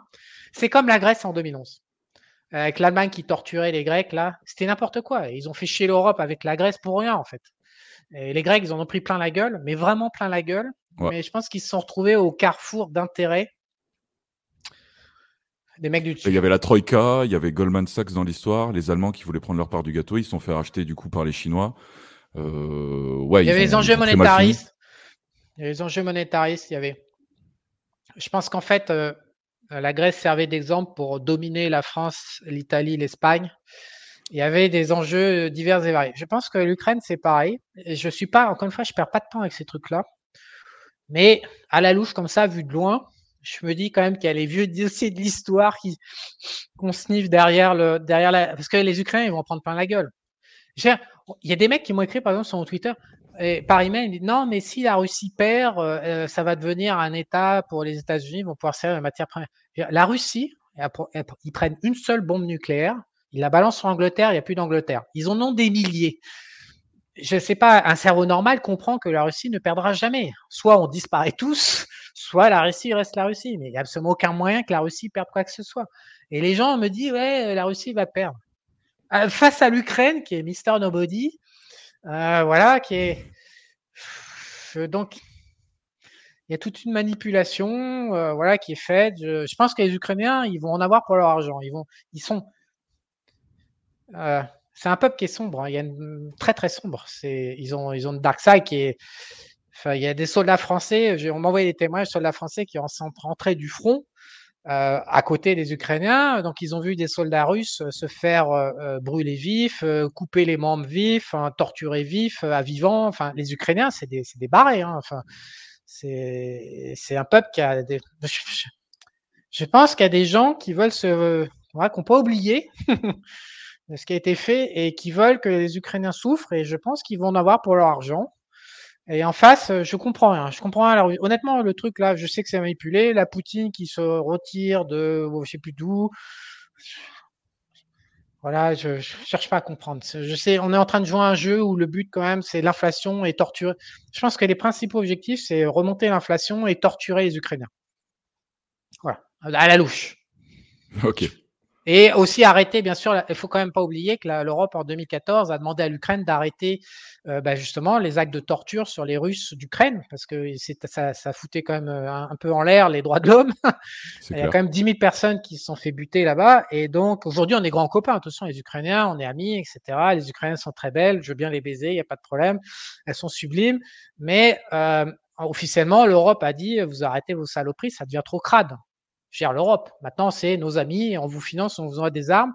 Mais ce que les Ukrainiens ont fait sur les Russes d'Ukraine, il y a même des témoignages français. Enfin, je veux dire, il y a des trucs, c'est de la torture, quoi, pure et dure et simple. Donc, les Russes reprennent le contrôle du territoire russe en Ukraine.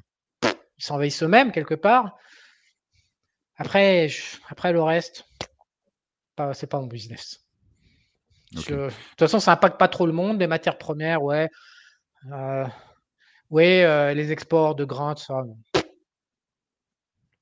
J'aimerais revenir sur le sujet de la démographie, de la population, etc. On entend tout le temps parler. T'as vraiment envie de faire sauter ta vidéo, toi. Non. Mais je ne sais pas si on va la garder honnêtement, on va voir. Non, on va parler d'écologie, en fait, tout simplement. En fait, dans le cadre de ce que tu appelles, du coup, l'euro-goulag, il y a toujours cette thématique écologique qui revient tout le temps. Pour toi, ça sert à quoi, ça, l'écologie ? Pourquoi on en parle tout le temps ? Parce que ça marche. Parce que ça marche. Les gens ont peur du climat depuis la nuit des temps. Comment faisaient les prêtres ? Ma ferme, elle est en territoire inca. Il n'y a qu'à voir Tintin et Milou. C'est déjà dans Tintin et Milou. C'est vieux comme le monde. T'as un prêtre, il dit je vous donne rendez-vous. Je vais montrer mon pouvoir. On va cacher la lumière du soleil. Vous avez rendez-vous. Réunissez-vous tel jour. Il y a une éclipse. Le mec, oh putain, lui, il sait tout. Et derrière, le mec, il a 60 pouvoirs avec le climat. Enfin, les gens ont une peur. C'est vieux comme le monde, c'est du chaud, quoi. Donc l'écologie, le carbone, tout le monde sait que c'est une blague, le carbone. Je sais plus, ça représente 4% de l'atmosphère mondiale.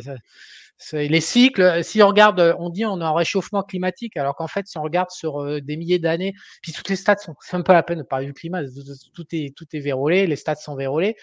C'est parce que ça marche, parce que les gens ont peur du climat, tout simplement. C'est un phénomène qui est au-dessus d'eux, donc ça s'associe plus aux dieux que. Voilà, donc les élites. Non, mais moi, je salue le boulot des élites, honnêtement, c'est une créativité et un génie du. C'est propre, quoi. C'est super ce qu'ils font comme job. Sérieux, non, mais sérieux, c'est incroyable cette histoire de carbone. Et après, on fait payer les Français des taxes et tout, mais ils ne savent même pas pourquoi ils paient. C'est fantastique. Du coup, tu penses que les énergies renouvelables, la voiture électrique, tout ça, ça n'a pas d'avenir? Ou alors, il faut. Ah, je sais pas. Ça, c'est notre ami Elon Musk. Ça, je sais pas. Elon Musk, j'ai tracé. Non, le fait qu'Elon Musk, qui devienne.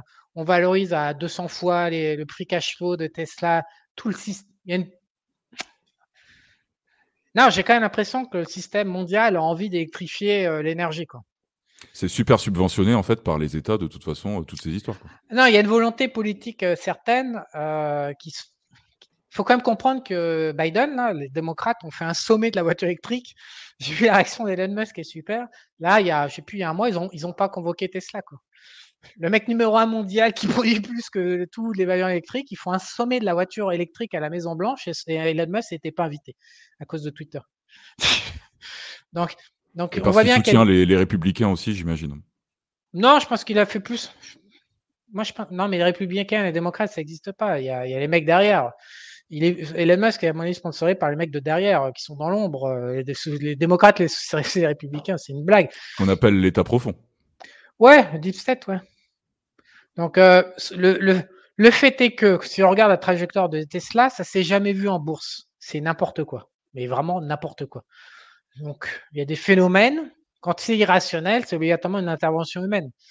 Donc, pour qu'il y ait une intervention humaine, voilà, il y a un pouvoir mondial caché qui dit Elon Musk. Ouais, et lui, Elon Musk, lui, il fout son usine en Allemagne, en Chine, aux États-Unis, n'importe où. Il a le droit. Il a le boulevard. T'as tout. Le monde entier se met. Et puis vas-y, fais tes fusées, fais ton Twitter, fais ton machin, fais ton Neuralink de mes couilles, fais ton tunnel en Californie.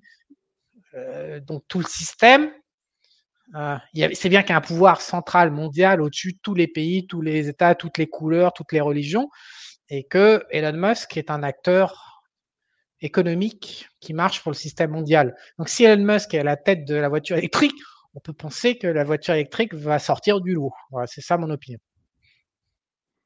Ok.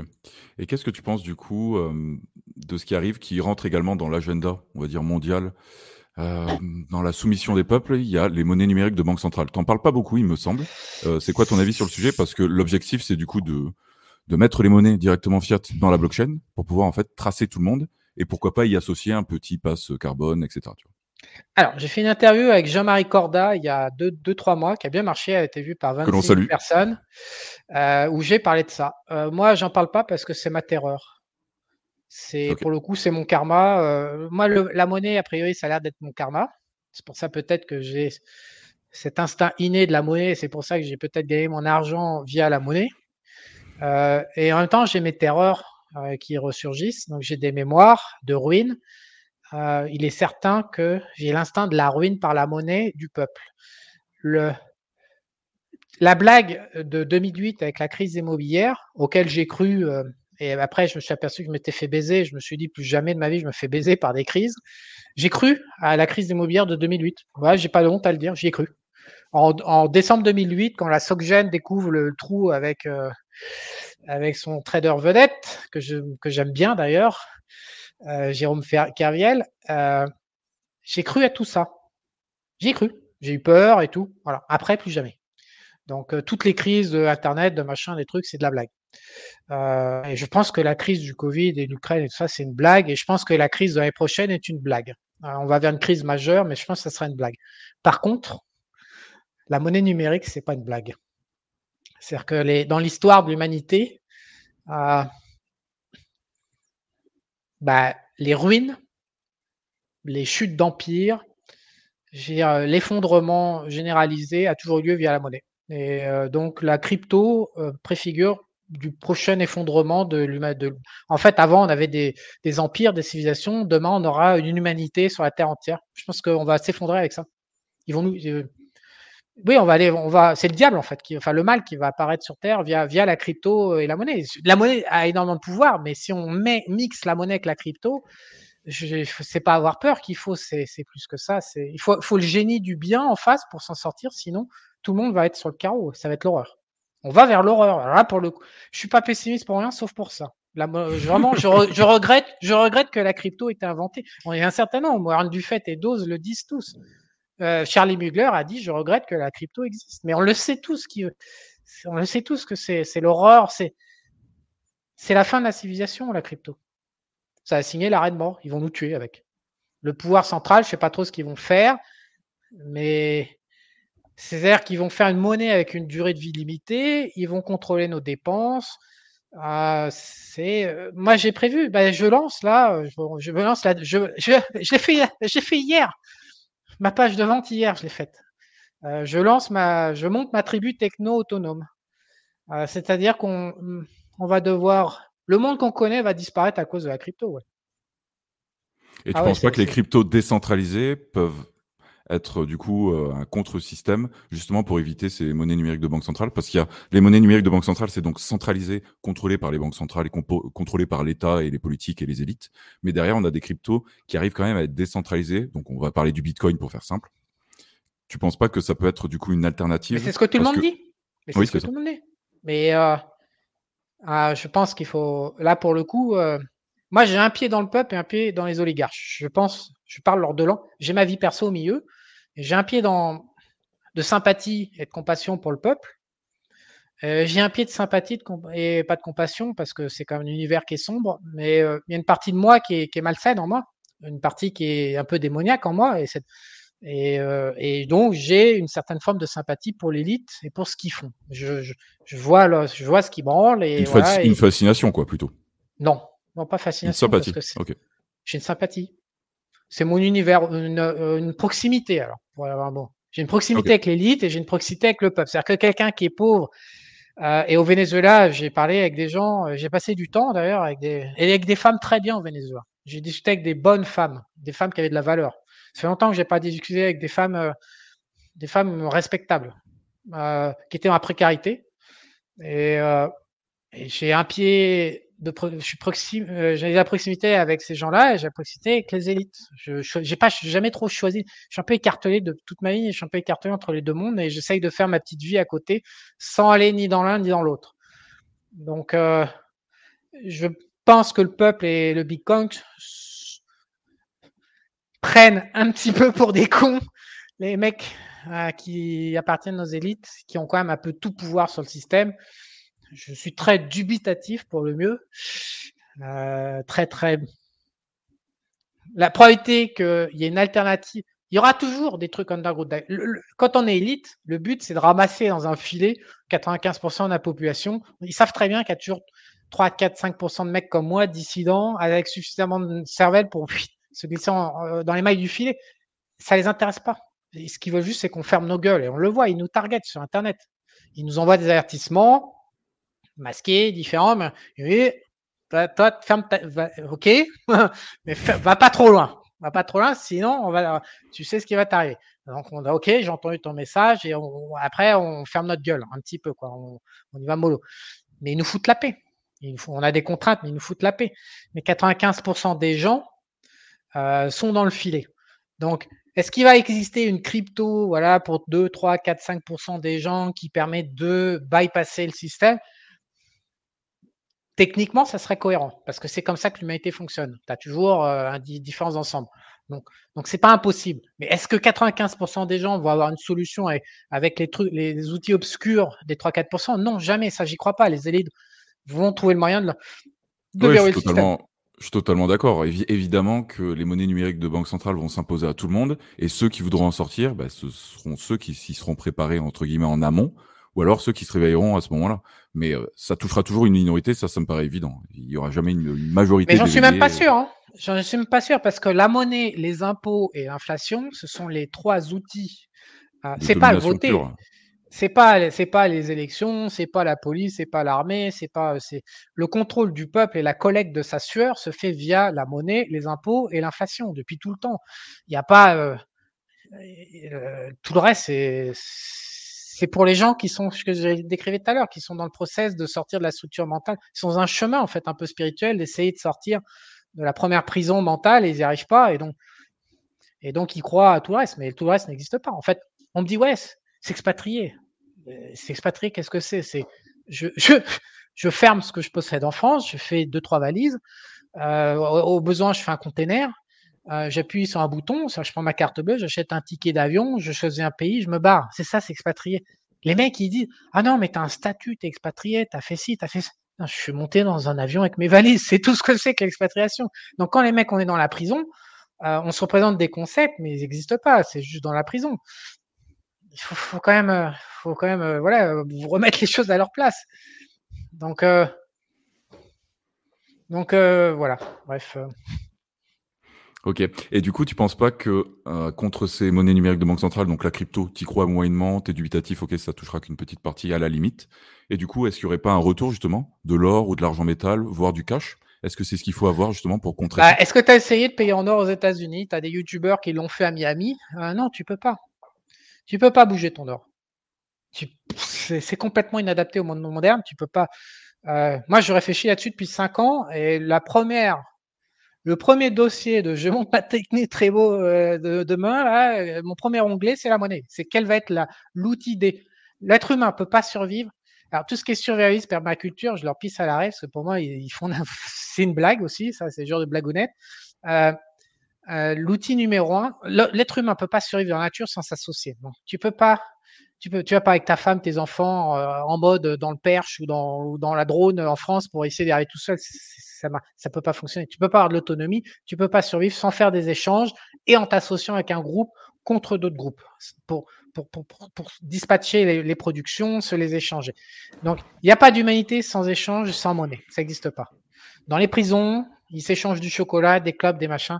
Mm-hmm. Où que tu sois avec des humains, il y a des monnaies locales qui se mettent en place. La grande question à 10 millions de dollars ou 100 millions de dollars ou ce que tu veux comme chiffre, si les États mettent une crypto en place, quelle sera la monnaie utilisée demain ? Pourquoi est-ce que la monnaie a deux fonctions ? 1, elle permet l'échange et 2, c'est un stockage de valeur. Donc, dans tout système, si tu n'as pas de la valeur stockée en amont, t'es baisé. T'es esclave. Donc, une valeur physique et tangible, c'est ça que tu veux dire ? Non, une valeur, tout simplement. Une valeur d'échange. Une valeur d'essence. Donc, ça peut être un outil de production, ça peut être le résultat d'une production, ça peut être n'importe quoi. Mais il faut que tu aies un stock de valeur.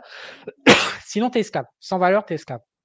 Donc, la question, ça consiste à savoir dans quelle monnaie on fait une réserve de valeur aujourd'hui pour que demain, quand les États contrôleront les échanges via la crypto, on puisse quand même avoir un jeu, une possibilité d'agir.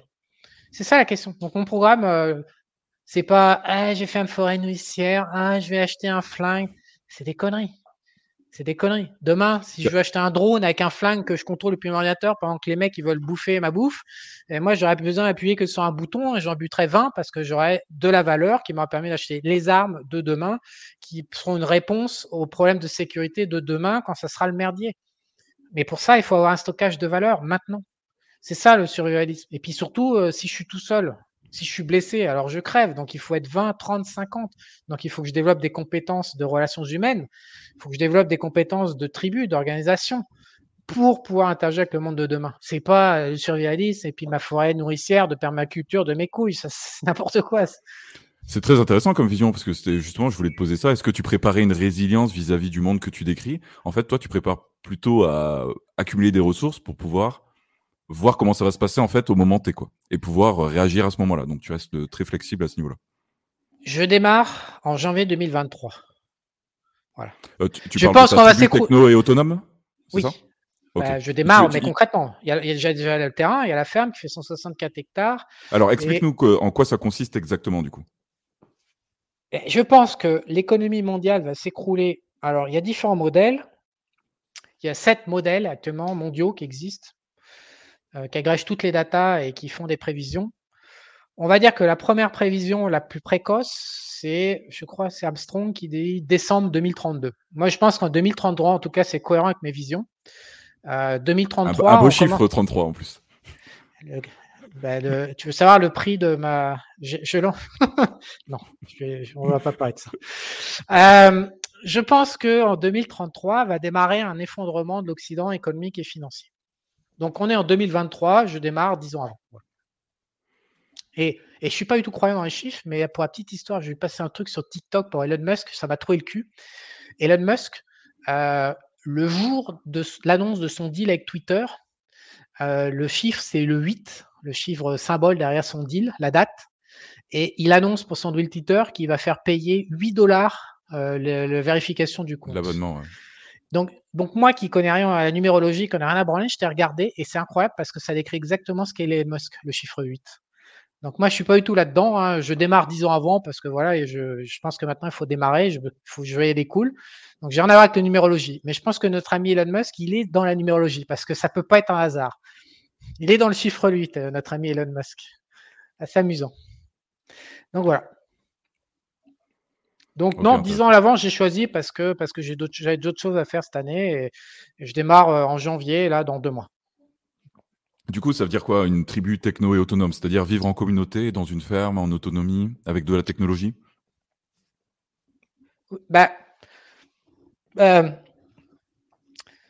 En fait, qu'est-ce que c'est que le Moyen-Âge? Le Moyen-Âge, c'est 1000 ans où l'être humain s'est levé, a produit 1 calorie la journée en travaillant, et dépenser 1 calorie pour bouffer, rester debout et pouvoir dormir le soir et se relever le lendemain matin. On est resté collé 1000 ans dans ce système-là. C'est-à-dire 1 calorie produite égale 1 calorie consommée. Il y avait un vague excédent de temps en temps, quelques années, qui permettait les impôts du Seigneur, c'était rien, c'était 1, 2, 3, 4%, c'est des zobs. Aujourd'hui, on est quand même à 68% en France, en Italie, quoi. Le Seigneur a beaucoup plus faim aujourd'hui qu'il n'avait faim il y a 1000 ans. Et donc, on est resté bloqué là-dedans. Donc, on est sorti il n'y a pas très longtemps avec la révolution industrielle. Donc, les mecs qui sont dans la décroissance, ils nous disent l'industrie, c'est de la merde. Revenons au système d'avant, moyenâgeux, avec 1 calorie produite et 1 calorie machin. Donc, sans accumulation de valeur, sans tout le système de vie qu'on connaît aujourd'hui, qui est, de mon point de vue, beaucoup plus confortable que le Moyen-Âge. Les mecs de la décroissance, qui sont très, très nombreux en France et qui ont un gros écho parce que parmi les 80% de déchets humains de la France, là, de la population, on a quand même un paquet de communistes qui sont dans la haine sociale et qui veulent que tout le monde soit pauvre pour que tout le monde souffre en même temps. C'est quand même un fondement, un socle. Hein. Je parle quand même, je pense qu'il y a 20-30% de la population française qui est là-dedans, ce qui est quand même, de mon point de vue, une drôle de manière de penser, mais ils sont là-dedans. Une vision très, très égalitaire, catholique. Non, très souffreux. Ils sont en souffrance, dans la souffrance matérielle, dans la culpabilité, dans le sacrifice, dans de la merde, quoi. Bon, donc ces gens-là, ils veulent nous ramener vers la décroissance. Voilà. Donc moi, on leur a compris que le vocabulaire assez fort que je viens d'employer, je suis pas très là-dedans, ça me parle pas trop. Moi, j'aime bien le confort matériel, je trouve que la vie, c'est quand même plus cool quand on a du confort matériel. Donc à partir de là, la survie égale obligatoirement la techno et l'industrie de manière à produire plus d'1 calorie avec 1 calorie dépensée. Voilà, c'est tout. Il n'y a pas moyen d'y couper. C'est-à-dire qu'avec 1 calorie, il faut que je produise 5 à 10 calories avec des outils, avec de la robotisation, avec tout ce qui est à ma disposition, à petite échelle, en mode tribu. Et puisque le système va être violent, moi, du fait de mon ouverture, je crois vraiment à la présence du bien et du mal. Je pense qu'il y a une guerre entre le bien et le mal sur la Terre. Je pense que c'est énergétique. Hein. Je suis pas religieux du tout. Mais par contre, je pense qu'il y a des phénomènes énergétiques de bien et de mal qu'on peut sentir. Et donc, je pense que le mal va monter en puissance au cours des 10 prochaines années. Et je pense qu'après 2030, on va avoir beaucoup de mal. On va être... Alors, les cathos, ça me fait chier de parler de religion, mais les cathos, ils parlent du péché, du machin, tout ça. Mais on a beaucoup de tentations. Tout est pervers. En fait, le monde est pervers et va vers de plus en plus de perversité. Ça, on peut le voir. Et donc, la crypto est la perversion ultime. C'est la perversion numéro 1 pour moi, c'est la crypto. C'est tout en haut du reste. C'est le truc le plus pervers qui puisse exister sur Terre. C'est ce qui va faire le plus de souffrance humaine. Bien avant la pédophilie, tout le merdier, la crypto, c'est l'horreur absolue. Et donc, je pense qu'il va devoir s'extraire, d'une manière ou d'une autre, il va falloir se protéger de ce système mondial pervers. Il va falloir s'isoler en petits groupes. Et donc, il va falloir atteindre une certaine forme d'autonomie. Donc, mon projet, à horizon 10 ans, c'est via la technologie moderne, et je suis vraiment content de vivre cette époque parce qu'en technologie, c'est fantastique, parvenir à produire 10 calories pour une dépensée, par exemple, et 2, parvenir à l'autonomie. Donc sur YouTube, on avait plein de branleurs, de beatniks et de machins et de trucs. Il y a les malhonnêtes qui cachent, qui continuent de cacher, et puis il y a les gens honnêtes. Et il y a un certain nombre de gens honnêtes qui sont revenus et qui se sont dit, bon, bah, la permaculture, ça ne marche pas, je n'ai pas réussi à être autonome, j'ai réussi à atteindre 20-30%, je n'y arrive pas, je me rends compte qu'il faut trop d'efforts, donc on tombe sur le problème d'énergie nécessaire, et que je ne peux pas devenir autonome. Alors évidemment, ils essayent de faire ça tout seuls, ça, ils n'arriveront jamais. Le système humain, il est conçu pour être en groupe, sinon on n'existerait pas. Donc, mon deuxième objectif, ça va être de monter un groupe capable de parvenir à l'autonomie. Mais aujourd'hui, le problème du survivalisme et de l'autonomie, c'est que les gens, pareil, s'achètent un statut. Ils sont dans la prison mentale et l'objectif, ça, ils se documentent, font des recherches, ils testent des trucs. J'ai envie de leur dire, les mecs, on a le diable en face de nous qui est en train d'arriver. On joue pas à balle à blanc, voilà, avec Bobonne et machin. On va vers un truc, c'est un carnage, quoi. Avec la technologie, comme il n'y a pas d'éthique, la technologie va offrir de plus en plus de pouvoir au mal. Enfin, c'est très logique. Plus on a de techno, et la techno, la révolution industrielle, elle est exponentielle en ce moment. Donc, on est en train de la donner à des gens qui n'ont pas d'éthique, qui n'ont pas de morale et qui sont le mal incarné sur Terre. Donc, le mal va se renforcer, la vie va devenir de plus en plus insupportable et invivable. Donc, c'est essayer de trouver de la techno qu'on applique à un petit groupe et qui nous permette d'offrir une autonomie vis-à-vis du système pour être à l'écart pendant que les mecs qui veulent croire à leurs conneries se feront massacrer la gueule de manière de plus en plus élevée, quoi, de plus en plus intense. Voilà, grosso modo. Ce qui est très dur, hein. C'est un projet qui est très dur. Ça va être extrêmement. Il te faut du coup des gens avec des compétences, des médecins, parce que l'objectif c'est d'être vraiment en autonomie, en résilience totale. C'est super ambitieux. Total, je sais pas parce que ça va être compliqué. Ouais. Je pense que qu'est-ce qu'on fait les élites depuis 200 ans? Mais il y a plein de films. Je pense notamment à The Last Samurai avec Tom Cruise. C'était un phénomène mondial, c'est-à-dire que pendant 200 ans, les élites ont cassé le mode tribal pour centraliser le pouvoir. Aujourd'hui, qu'est-ce qu'on assiste depuis le Covid? On assiste à un cassage de nationalités et de pays pour centraliser le pouvoir à l'échelle mondiale. Donc, on n'a qu'un phénomène qui se répète, en fait. C'est juste que les ensembles sont plus gros à chaque fois. Mais là, on va vers un pouvoir unique central via les cryptos, via du contrôle électronique, via des robots, on va vers l'enfer. Donc, quelle est la porte de sortie? Revenir en mode tribal, parce que c'est le seul mode humain. Si on veut être heureux, il n'y a pas d'autre solution qu'un mode tribal. Le problème du mode tribal, on le connaît, c'est que tous les tribus se foutaient sur la gueule et que l'insécurité. L'avantage, pourquoi les modes tribaux, ils ont sauté? Parce que les élites ont vendu la saucisse de la sécurité et tout le monde y adhérait. Et c'est vrai que les pays ont enlevé le problème tribal de la sécurité, donc ça a été un mieux. Donc maintenant, ils sont en train de nous dire le même argument de merde. Ils sont en train de nous dire, on va pas faire la guerre. Bon, on fait la guerre en Ukraine finalement, mais c'est pas la guerre. Mais si c'est la guerre, mais non, mais on n'envoie que des armes. Et puis on forme leurs soldats. Et puis on n'a pas de présence, mais seulement une présence militaire sur le terrain. Enfin, l'Europe a été conçue pour dire, on fait pas la guerre. Finalement, on fait la guerre. Mais c'est toujours la même idée. C'est, on réduit l'insécurité et puis on augmente le pouvoir global. Donc, pour repartir dans le mode tribal, le problème, c'est que le problème de la sécurité va se poser. Donc, on ne peut pas envisager un mode tribal sans échange avec d'autres tribus. Mais du coup, il faut être le plus fort, sinon on ne peut pas gagner. Donc, l'idée, c'est de s'installer dans les pays pauvres ou les tribus locales qui sont déjà à la marge du système dans les pays émergents. Il y a plein de mecs qui vivent tout seuls dans leur coin. Là où je suis, il y a plein de mecs qui vivent dans la jungle. Il y a plein d'Indiens au Costa Rica, dans le sud du Costa Rica, qui vivent dans les montagnes. Ils n'ont aucune idée de ce que c'est que l'État costaricain, encore moins la Fed et la politique monétaire mondiale. Donc, le problème de ces gens-là, c'est que si on repart en tribal, il faut avoir de la techno pour dire « c'est moi qui ai la plus grosse bite, si tu bouges, t'éclates. Je veux bien faire les transactions avec toi de manière saine, mais tu ne me baisses pas la gueule, ou tu ne m'insécurises pas, tu ne me voles pas. Et si tu le fais, bah tiens, regarde, et donc je fais décoller des robots, des machins, et je t'éclate ta gueule. » Et comme ils n'ont pas le capital en face pour concentrer la techno, ils devront se soumettre. Mais il n'y a pas d'autre moyen. On est dans un monde, c'est dégueulasse le monde, mais il n'y a pas moyen d'interagir avec le monde sans entrer dans des problématiques de domination. Là, ouais, du coup, tu paries sur un scénario qui est extrêmement très, très survivaliste. Ça paraît catastrophique quand tu vois. Mais la crypto en place, file la crypto à Macron, tu vas voir si c'est catastrophique. Quand Macron, il va dire, tu as 1 500 euros là, ou 1 000 euros par mois que tu dois dépenser, à la fin du mois, tu n'as pas tout dépensé, j'ai rien à foutre, tu n'as plus rien. Et puis tiens, bah là, t'as ouvert ta gueule sur Facebook, t'as dit que ça, un tel était comme ça, ou le tas, t'as été parlé des pédophiles là, ou de la dépopulation. Bah tiens, ce mois-ci, t'as que 500 balles, mec, pour bouffer. Là, démerde-toi, t'avais qu'à fermer ta gueule. C'est moi qui suis extrême ou c'est les mecs qui sont en train de concevoir un système extrême? Je veux dire, Andrew Tate, il a fait quoi? Il y a des pédophiles, des violeurs, des machins qu'on laisse parler, et lui, parce qu'il a été dire, je sais pas trop quoi, on le blackout total. Enfin, qui est extrême?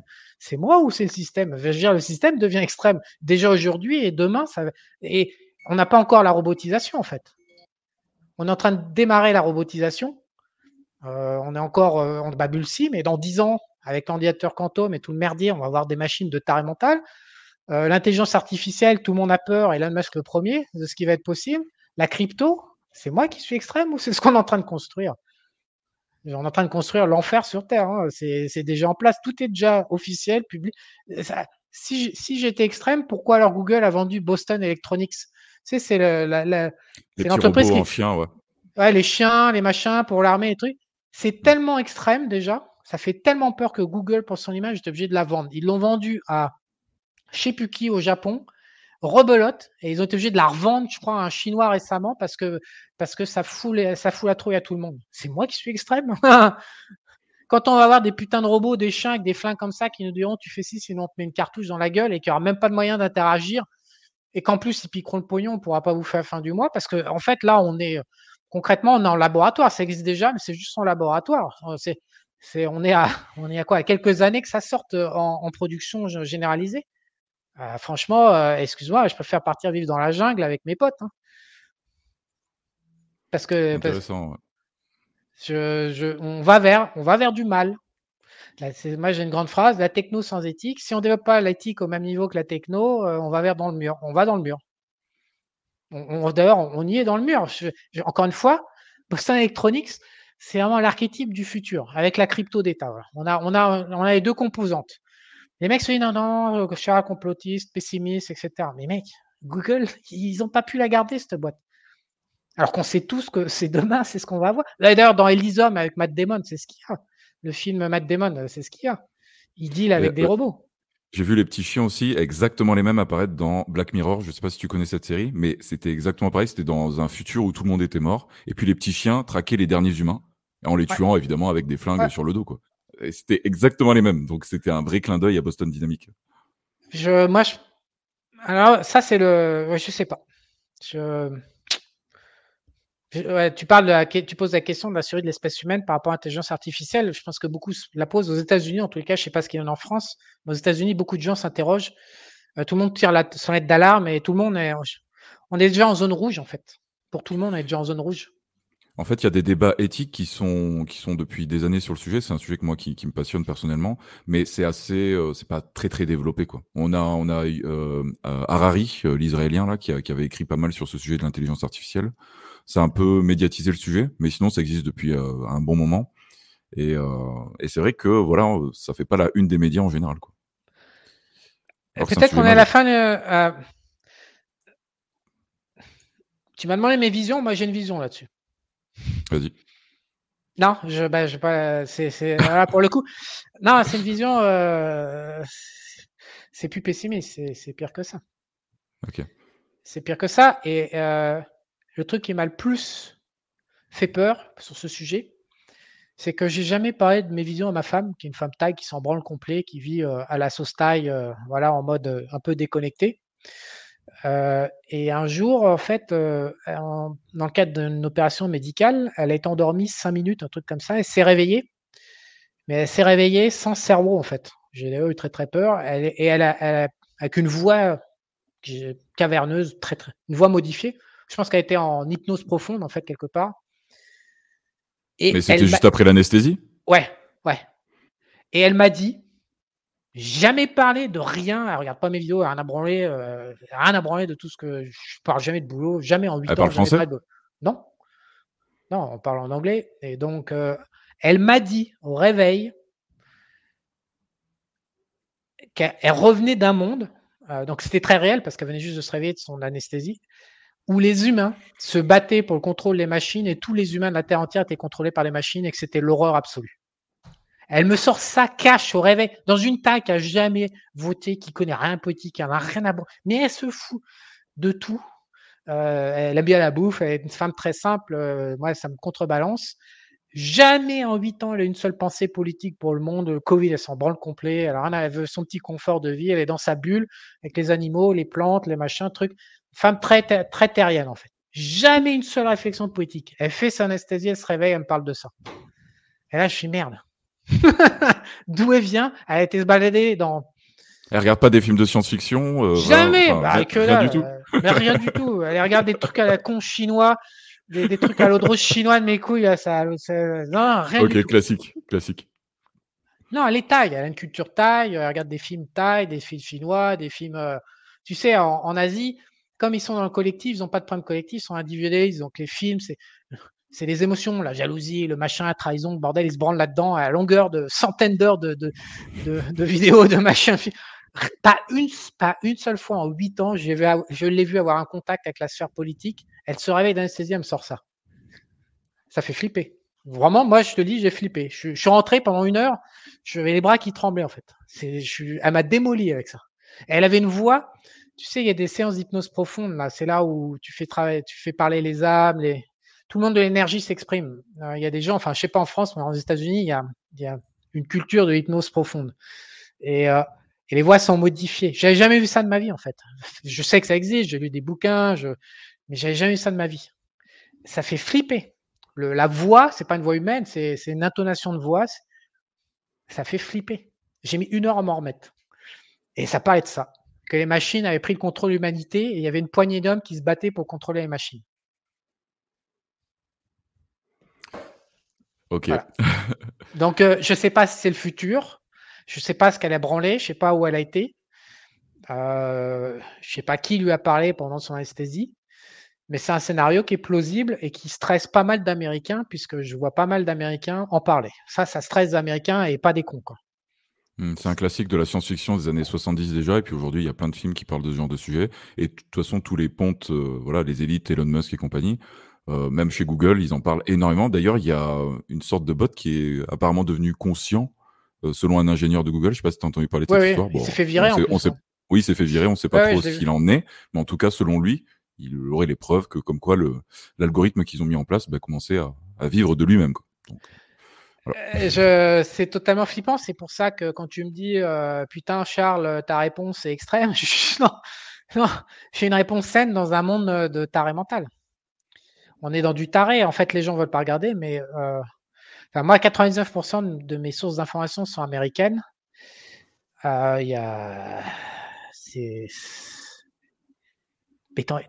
pas des humains qui sont derrière tout ça. T'as envie de leur dire, mais mec, vous n'avez pas un semblant de conscience dans un endroit autour de vous, là, enfin, dans votre point de votre crâne, il n'y a pas un mec là qui va se réveiller en disant mais où est-ce qu'on va, quoi. Il n'y a pas un mec qui va dire parce qu'en plus ils obtiennent des statuts, ils ont de l'argent, ils ont un statut narcissique, les mecs s'estiment intelligents, travaillent pour le bien-être de l'humanité. Tu dis mais attends, mais c'est des humains, ça.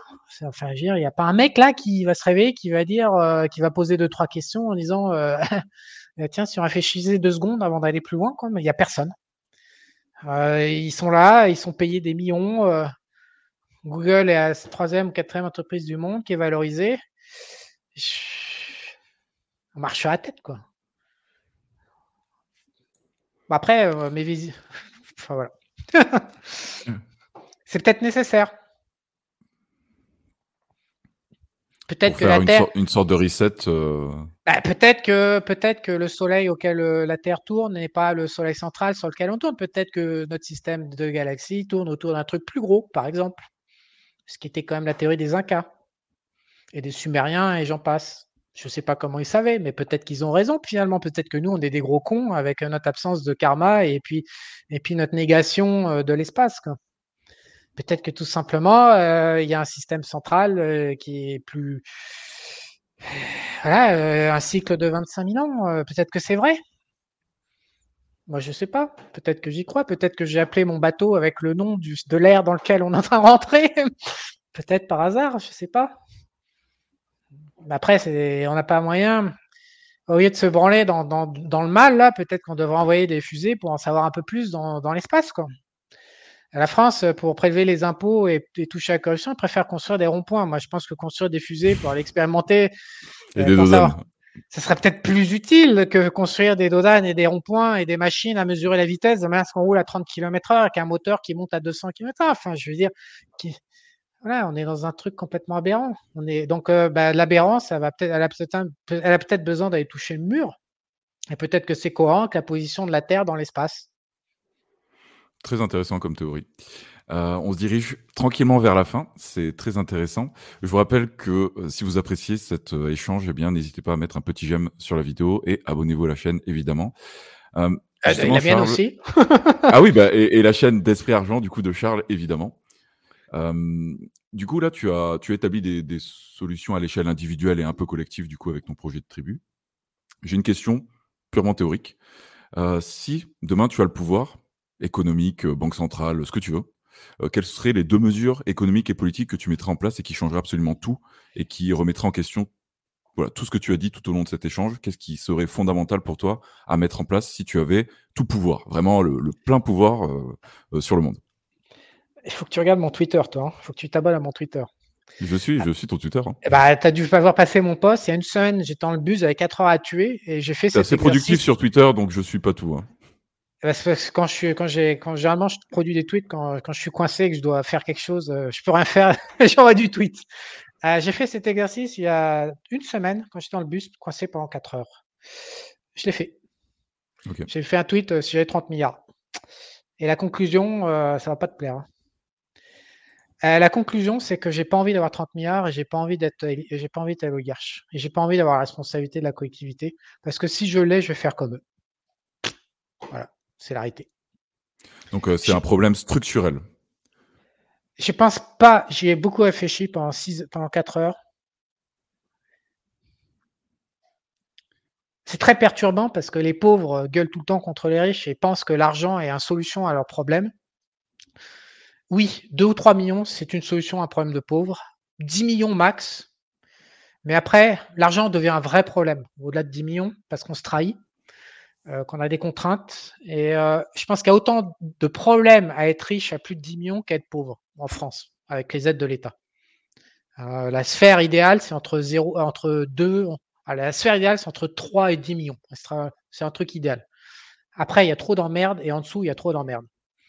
Et donc, quand tu es vraiment milliardaire et que tu as le pouvoir,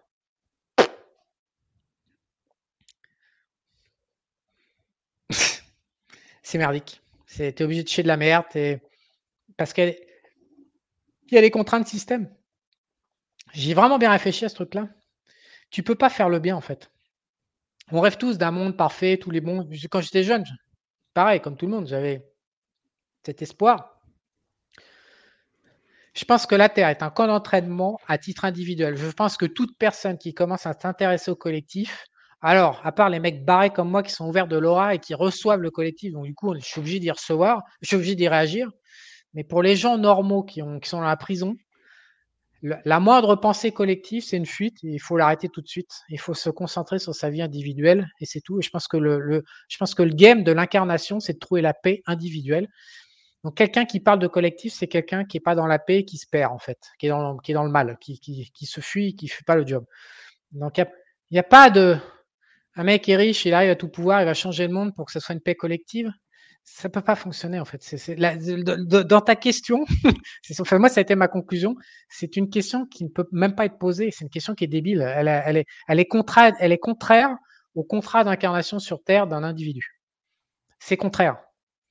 Donc, je pense que la Terre est gérée, je pense qu'il y a plusieurs systèmes d'incarnation et que les élites n'ont pas les mêmes contraintes. Alors, c'est pas que moi qui pense ça, hein. Dans The Law of One aux US, il y a un certain nombre de mecs qui pensent qu'il y a 2 systèmes d'incarnation, tu as le mal et le bien. Donc les gens qui sont élites et qui font tourner les oligarches qui sadiques, qui font tourner le monde, qui sont nécessaires, qui sont prédateurs en fait. S'il n'y avait pas de prédateurs, on serait 15 milliards et la Terre aurait sauté. Mais tous les mecs qui ont fait des visions en Ayahuasca ou autres, ils ont tous vu ça. S'il n'y avait pas de prédation, la Terre aurait déjà sauté. parce qu'on serait dupliqué comme un virus à hauteur de 15 milliards, 20 milliards, et il n'y aurait plus rien. La prédation humaine a un intérêt majeur en termes d'équilibre. Et je pense qu'il y a un système d'âme, d'incarnation qui fait de la prédation des humains pour maintenir l'équilibre. Dans tout système, si on regarde la nature fonctionner, c'est une dualité. C'est des vases communicants. Donc, on ne peut pas avoir juste que des gentils dans un monde parfait, puis pas d'élite en face qui font le mal. Ça n'a pas de sens. Donc, les élites sont dans un système d'incarnation avec des contrats qui sont à mon avis différents du mec lambda. Et je m'identifie au mec lambda. Et donc, elles font un boulot nécessaire. Et donc, comme moi, je suis un mec lambda, quand je me suis projeté dans le monde des élites, je me suis dit non, c'est pas ma place, j'ai pas envie. Même si tu me files 30 milliards, j'ai pas envie. Je préfère vraiment ma vie d'aujourd'hui à 30 milliards. Honnêtement. Parce que 30 milliards, les emmerdes que tu as, c'est les emmerdes, c'est sombre, c'est dégueulasse, je peux pas, ma vibration, elle n'est pas compatible. Donc, il y a ce système-là, et après, les individus, ils sont là, il faut qu'ils s'occupent de leur vie, mais les individus ne peuvent pas s'occuper de leur cul, parce que s'ils s'occupent de leur cul, il faut qu'ils voient que papa, maman ont merdé, et ça les défonce. Donc, du coup, ils sont là avec leur vie de merde, et ils vont s'occuper de la collectivité, c'est-à-dire qu'ils préfèrent s'occuper du cul du voisin. C'est ça qu'ils font. C'est pratique, mais ce faisant, ils ratent leur vie. Donc, après, ils chialent sur leur lit de mort. J'ai tout raté. C'est normal. Le job, quand ils sont vivants, ils ne l'ont pas fait, quoi. Donc, la collectivité, il faut la délaisser. Parce que soit le mec a l'aptitude à s'occuper de la collectivité, il est très, très, très sombre et il n'a pas la même âme que nous, à mon avis. Il n'a pas les mêmes contraintes énergétiques, il n'a pas les mêmes sentiments, il n'a pas le même background énergétique. Donc, lui, il est là, c'est un prédateur, il est là pour maintenir la Terre dans une forme d'équilibre. C'est pas évident. Attends, je veux dire, ces mecs-là, ils enculent des mômes, ils font des trucs sataniques, ils crament des mecs. Non, je veux dire, c'est un job à part entière. L'être élite, ça n'a pas l'air d'être super rose, les gens, ce qu'ils font au-dessus. Alors ouais, ok, ils ont des milliards, machin, les trucs du pouvoir à l'enfin. Ils sont dans le pouvoir, il n'y a pas d'amour dans ce monde-là. C'est des snacks, quoi, c'est du sang-froid. Alors. Est-ce que j'ai envie d'être là-dedans ? Non, franchement, pour rien au monde, même pas pour 30 milliards. Donc, et j'ai pas envie de solutionner le problème des gens parce que je pense qu'il y a qu'eux-mêmes qui peuvent le solutionner. Donc le seul truc que je pourrais apporter, c'est ce que je fais sur Esprit Argent, parce que la vérité, Esprit Argent, c'est qu'un de mes projets, maintenant, c'est 25% de mon temps. Les ventes de formation, tout le monde pense que je suis vendeur de formation, mais c'est que 25% de mon temps. Aujourd'hui, justement, j'ai un problème d'emploi du temps. Mais sur Esprit Argent, mon job, c'est d'essayer d'apporter des outils à 10 000 mecs. Mon ambition, c'est de faire changer 10 000 mecs. Enfin, plutôt que 10 000 mecs viennent à moi pour changer, en trouvant des outils pour évoluer, pour grimper. Et justement, s'occupant de leur propre cul, de leur propre bite, et pas en allant chercher Macron et machin, et le bordel, et les couilles, et le collectif. Ça, c'est mon projet. Actuellement, j'ai 10 000 mecs, mais il n'y a pas 10 000 mecs qui sont convaincus. Je pense que j'ai 5, 6, 7 000 mecs qui me suivent. Il m'en manque 3 000 encore. Mais à 10 000, je m'arrête. Si franchement je fais une vie que grâce à moi, il y a 10 000 mecs qui ont monté, qui ont grimpé sur leur chemin individuel, je suis content. J'ai fait mon job. Fin de l'histoire. Je m'arrête là. Mais le truc collectif, non, il n'y a pas de solution. Enfin, il n'y a pas de solution quand on appartient, on vient d'en bas. On ne peut pas comprendre les gens qui nous dirigent. On ne peut pas les comprendre. Tiens, on voit bien. Tu veux un exemple ? Tu vois, c'est pareil, ce n'est pas du complot. Il suffit de prendre les 100 premiers milliardaires. On regarde leur âge moyen. Et après, on prend l'espérance de vie du mec normal lambda. On voit bien que les femmes, dans le monde normal, les femmes ont une espérance de vie, 85 ans environ, voilà. Et donc, parmi les centenaires, 80% des centenaires sont des femmes. Ça, c'est l'univers normal. On prend l'univers des centenaires ou des mecs qui ont plus de 90 ans parmi les milliardaires, et 50%, c'est des mecs. Il y a forcément un système qui permet d'étendre la vie. C'est pas genre le milliardaire, c'est tout doux, il mange bien et tout ça. C'est pas vrai. Il y a un système, je sais pas lequel, mais les chiffres sont vrillés. Il y a un autre monde avec une autre logique. Alors je sais pas si. Alors il y en a qui disent que voilà, ça commence à tourner sur le net, que dans le cadre de satanisme, il y a 2-3 combines qui permettent d'augmenter l'espérance de vie. Mais j'ai pas envie de tout ça, moi.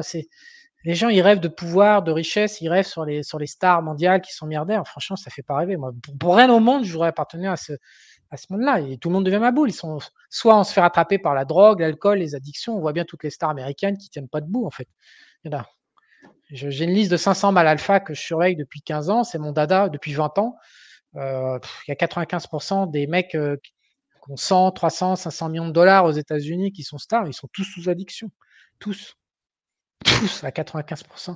Est-ce que j'ai envie d'être riche et sous addiction ? C'est quoi le but ?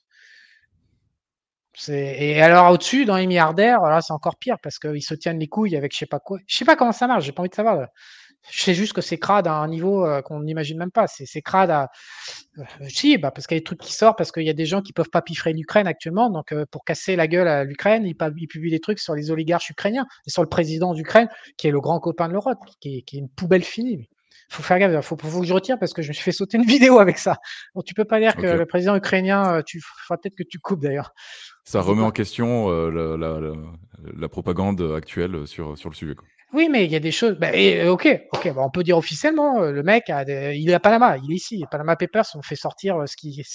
Ils volent de l'argent par centaines de millions. Bah, l'Ukraine, c'est connu pour être un des pays les plus corrompus du monde. Donc rien que ça, on a compris, quoi. Ouais, mais ils font pas que ça. Le truc, c'est que tu peux être corrompu, prendre de l'argent. Après, quand tu commences à faire, à jouer avec les enfants, les trucs crades, quoi. C'est une... de mon point de vue, le truc le plus crade qu'on puisse faire, à part la crypto mondiale pour tuer l'humanité et l'effondrer, après c'est les enfants, quoi. Tu touches pas aux enfants, quoi. Je pense qu'un certain nombre de gens sur cette terre qui ont encore un peu de cœur et qui comprennent qu'entre adultes on peut se fracasser la gueule, mais qu'on touche pas aux enfants de moins de 15 ans, quoi. Enfin, c'est pas. C'est... Moi, j'ai vu les animaux. La majorité est d'accord. Hein. Les animaux de l'oligarque. On voit les animaux, ils prennent soin de leurs enfants, bien plus que les femmes modernes, occidentales aujourd'hui. C'est ça qui est choquant. Moi, quand je vois... J'ai une ferme. Je vois des choses dans la nature que je ne vois pas chez les femmes occidentales, je suis désolé de le dire. Je vois des animaux qui sont encore codés sainement. Donc aujourd'hui, je pense que le monde traite mal ses enfants, ça m'insupporte. Je m'écarte aussi dans une tribu parce que la manière dont on traite les enfants, c'est insupportable. C'est... Enfin, Quelqu'un qui supporte ça, c'est, à mon avis, quelqu'un faut enfermer l'adulte qui supporte ça, qui accepte ça. C'est inacceptable. T'as un exemple, du coup, précis ? À quoi tu penses ? À quoi je pense ? On va pas en parler parce que tu vas te faire sauter ta vidéo, là. Si j'en ai déjà parlé, ça a tenu 2 heures en ligne, ça. Ok. Tu peux pas. Il y a un certain nombre de sujets sur YouTube que tu peux plus aborder, en fait. Les femmes sont sponsorisées par le système pour contrôler la malle, pour qu'ils fassent serpillière et payent ses impôts. Donc la femme est intouchable aujourd'hui dans le système. Tu parles pas de la femme, tu parles pas du genre sexuel, tu parles pas de la femme, tu parles pas des enfants, tu parles pas du satanisme, tu parles pas de la dépopulation. Il y a une dizaine de sujets. Tu mets le truc en ligne, tu peux être sûr que dans les 7 ou 8 heures, ça saute. Donc non, je peux pas en parler, mais je pense juste que les enfants sont très maltraités aujourd'hui. Très très mal. Je pense que dans les tribus d'ailleurs, d'Indiens au Costa Rica, ils sont mieux traités alors qu'ils sont dans un niveau de pauvreté absolue. Justement, ces tribus et ces autochtones, là, par moment, tu vois des choses. Pas toujours, parce que tu as de l'alcool et tout, tu as beaucoup de misère et tout, mais par moment, tu vois des scènes que tu ne vois plus en Occident. Je ne dis pas que tout est pourri et grave en Occident, mais la société est malade. On a atteint un niveau. Enfin, il y a un... Voilà, je ferme ma gueule. Tu vois, c'était une belle réponse, tu as bien digressé. J'ai essayé de le dire, mais non, en fait, tu peux pas en parler. Ok, j'ai un dernier point à aborder pour conclure, on va changer un peu de sujet. Au niveau investissement, parce que tu es quand même financier et investisseur à la base, qu'est-ce qu'on peut faire dans cette période justement contre l'eurogoulag, contre le Great Reset ? Est-ce qu'il faut rester sur les marchés aujourd'hui ? Est-ce que tu es sur les marchés aujourd'hui ? Quel est ton sentiment ? Est-ce que tu peux nous faire un petit résumé de ce qu'on peut faire, par exemple, voilà, je donne quelques exemples comme ça à la volée, matières premières, est-ce que l'investissement value, comme le propose Loïc Abadie, chez toi, c'est intéressant ? Alors, qu'est-ce qu'il faut faire sur les marchés en général aujourd'hui, en 2020 ? Investissement, c'est un terme large, ça dépend de l'horizon de temps. Mm-hmm. Moi, je suis pas un investisseur, contrairement à ce que tu penses. Un investisseur, c'est tenir des positions comme ça, comme fait Loïc. Alors oui, Loïc est quelqu'un à qui je suis ça fait 15 ans. Je l'ai contacté en 2006. Ouais, ça fait 16 ans. Oui, bien sûr, des gens qui veulent investir, ils suivent Loïc pour son PEA, pour les matières premières, pays émergents, tout ça. C'est quelqu'un qui est ultra rigoureux, ultra solide, ultra rigoureux, orthodoxe, trop d'ailleurs, de mon point de vue. Mais donc, du coup, c'est quelqu'un qui est safe, qui est sécurisant. Donc oui, bien sûr, pour investir, voilà, à horizon quelques années, je recommande Loïc. Moi, je suis pas un investisseur. Donc c'est de l'investissement value, matières premières, transport, énergie, des choses. Non, oui, Loïc, il est très très sérieux sur sur la comptabilité des entreprises. Mmh. La santé financière des boîtes et compagnie. Oui. Après, ce qu'on peut faire... Toi, tu fais quoi actuellement, du coup ? Non, mais attends, on va... Vas-y, finis. Ça va faire mal, hein. Ça va piquer. Hein. Imaginons que le CAC 40 soit stable en 2022. Je ne parle même pas qu'il ait perdu 20%. Imaginons qu'il soit stable. Imaginons que tu es un génie de la finance et que tu as réussi à faire plus 5% sur le CAC 40. Ton euro, il a fait moins 30 par rapport à la parité de pouvoir d'achat. C'est-à-dire que tu perds moins 25 sur l'année 2022. Donc, qu'est-ce que tu peux faire ? Tu peux rien faire en zone euro puisque tu es trahi à la base. J'en reviens toujours à mon histoire de monétarisme, mais tu ne peux pas y couper. Si tu veux placer de l'argent... Partons du postulat du dollar. Alors, on part en dollars. Qu'est-ce qu'on fait avec ces dollars pour investir aujourd'hui ? Eh ben, aujourd'hui, en zone dollar, c'était de la déflation de tous les actifs en 2022, sauf les matières premières, mais qui dévaluent aussi depuis 9 mois maintenant. Donc, à part aller dans l'obscur, donc moi, mon projet sur l'université d'investisseurs, c'est justement de proposer cet outil, c'est de faire du spread. Tu achètes un actif haussier, tu vends un autre actif en face à la baisse, et donc tu joues sur l'écart. Par exemple, j'ai proposé une vidéo sur YouTube il y a 3 semaines, 1 mois, en y expliquant que Tesla c'était n'importe quoi, et que Baba avait pris sa raclée, c'était n'importe quoi en 2015, mais après la raclée qu'elle a pris, c'était plus n'importe quoi.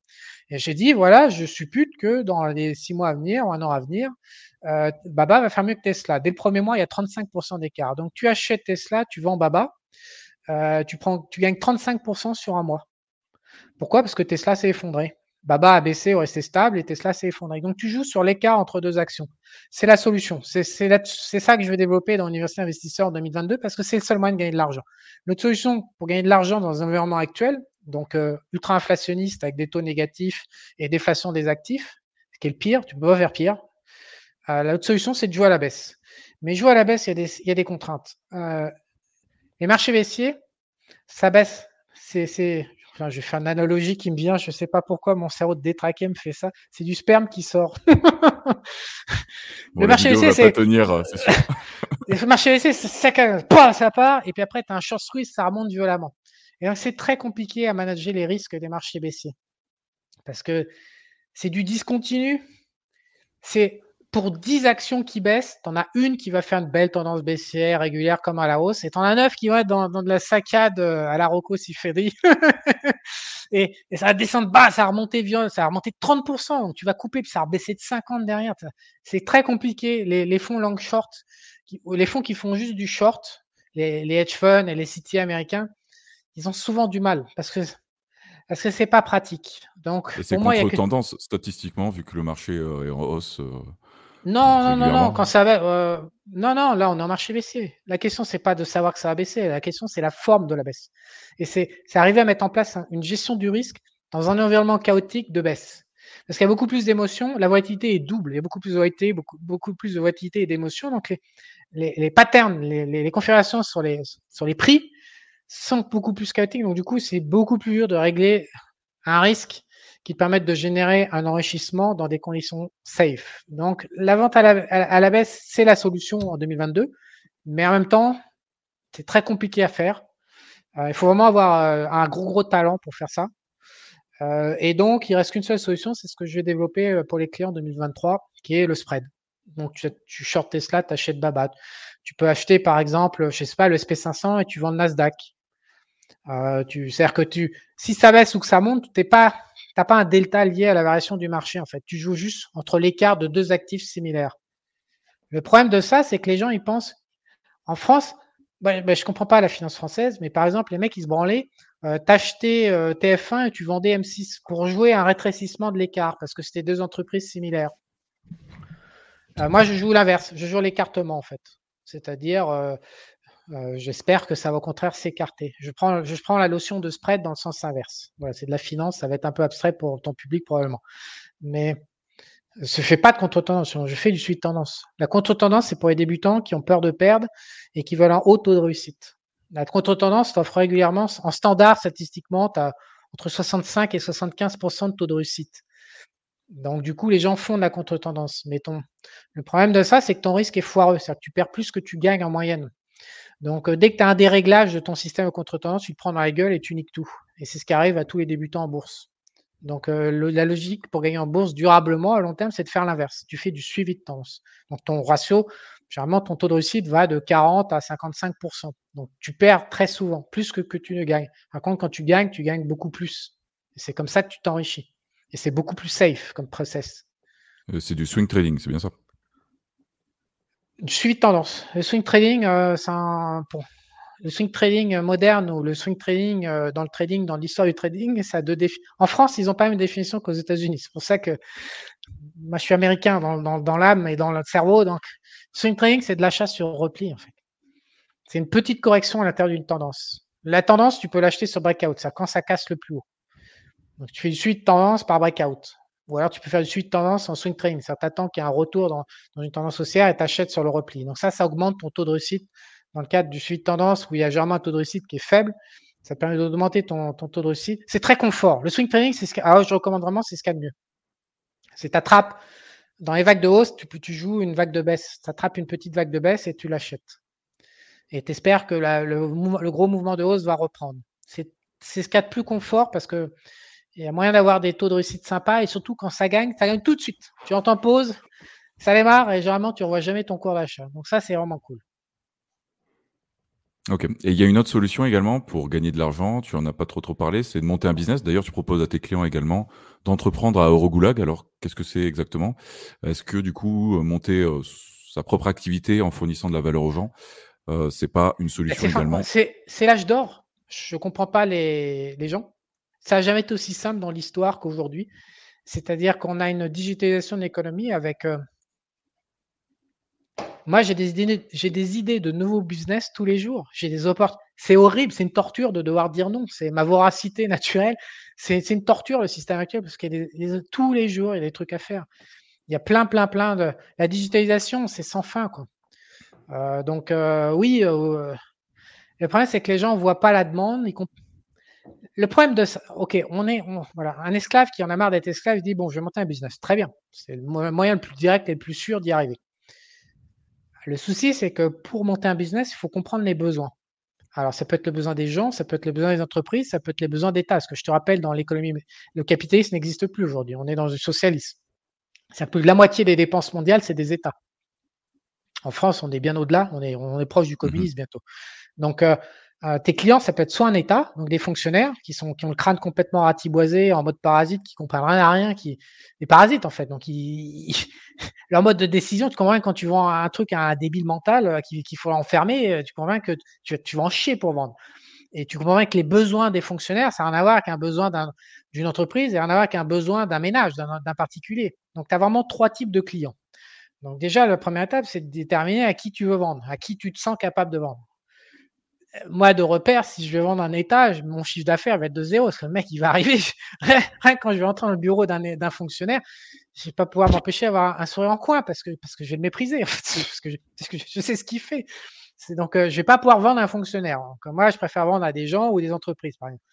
Ensuite, tu peux vendre des produits physiques, tu peux vendre du service, tu peux vendre des produits digitaux, tu peux vendre des trucs avec abonnement, du point de... Voilà. Donc, tu dois les terminer. Le souci de l'esclave, c'est que lui, il est enfermé dans sa prison et son job, c'est d'essayer de prendre conscience de qui il est et de s'extraire du système. Tant qu'il est dedans, il croit au système. Mais s'il croit au système, il est aveugle sur lui-même. Sinon, s'il n'était pas aveugle sur lui-même, il ne serait pas aveugle sur le système. Donc, l'esclave qui veut devenir entrepreneur pour s'en sortir, il est bloqué parce qu'il ne comprend pas la demande, puisqu'il ne se comprend pas lui-même. Tu ne peux pas comprendre la demande si tu ne comprends pas toi-même. Et donc, je suis face à des gens, par rapport à mes offres entrepreneurs, qui ont des problèmes psychologiques et non pas les problèmes d'entrepreneurs. Et donc, ils achètent une formation entrepreneur pour essayer de solutionner des problèmes, alors que la solution à leurs problèmes, c'est clairement une solution psychologique. Donc, je suis face à une contradiction. Donc, oui, je conseille de monter une boîte, mais ça serait de mentir à ton public que de dire que je crois à ce que je vends. J'y crois pas parce que je vois bien que les gens… Ça fait 20 ans… Enfin, j'ai démarré il y a 30 ans, en fait, à la tribune des Fossés. Hein, ça fait 30 ans que je suis au contact du public. Je vois bien qu'il y a des notions qui ne pourront jamais passer. La notion d'entrepreneuriat pour le français esclave, c'est impossible. C'est impossible. Il peut pas, en fait. Il peut pas en bras. Donc, il peut pas se positionner, il peut pas concevoir. Il sait pas à quoi il sert, en fait. Il veut monter une entreprise pour de l'argent, mais la finalité entrepreneur, c'est pas faire de l'argent, c'est une conséquence. L'entrepreneur, il est là pour solutionner un problème. Après, il peut être animé de bons ou de mauvaises manières. Donc, il peut se dire, bah, tiens, j'ai solutionné la merde des gens. Donc, le mec, tu vas proposer des addictions nouvelles. Il va innover dans le monde de l'addiction, par exemple, et de la fuite. Il va innover dans l'art de se faire du mal. Je veux dire, il y a une très, très grosse demande de la part de la population française, européenne, occidentale pour se buter la gueule à petit feu. Via le gros des produits est pervers. Donc, le mec qui a le sens qui est un peu pervers ou qui est un peu sadique, le monde moderne, oui, lui, s'il est esclave et qu'il est sadique, à la limite, il faut dire, bon, bah, je suis esclave et sadique, je vais monter un produit avant nos esclaves, un produit sadique qui fait du mal aux gens. Je m'en branle, je veux de l'argent.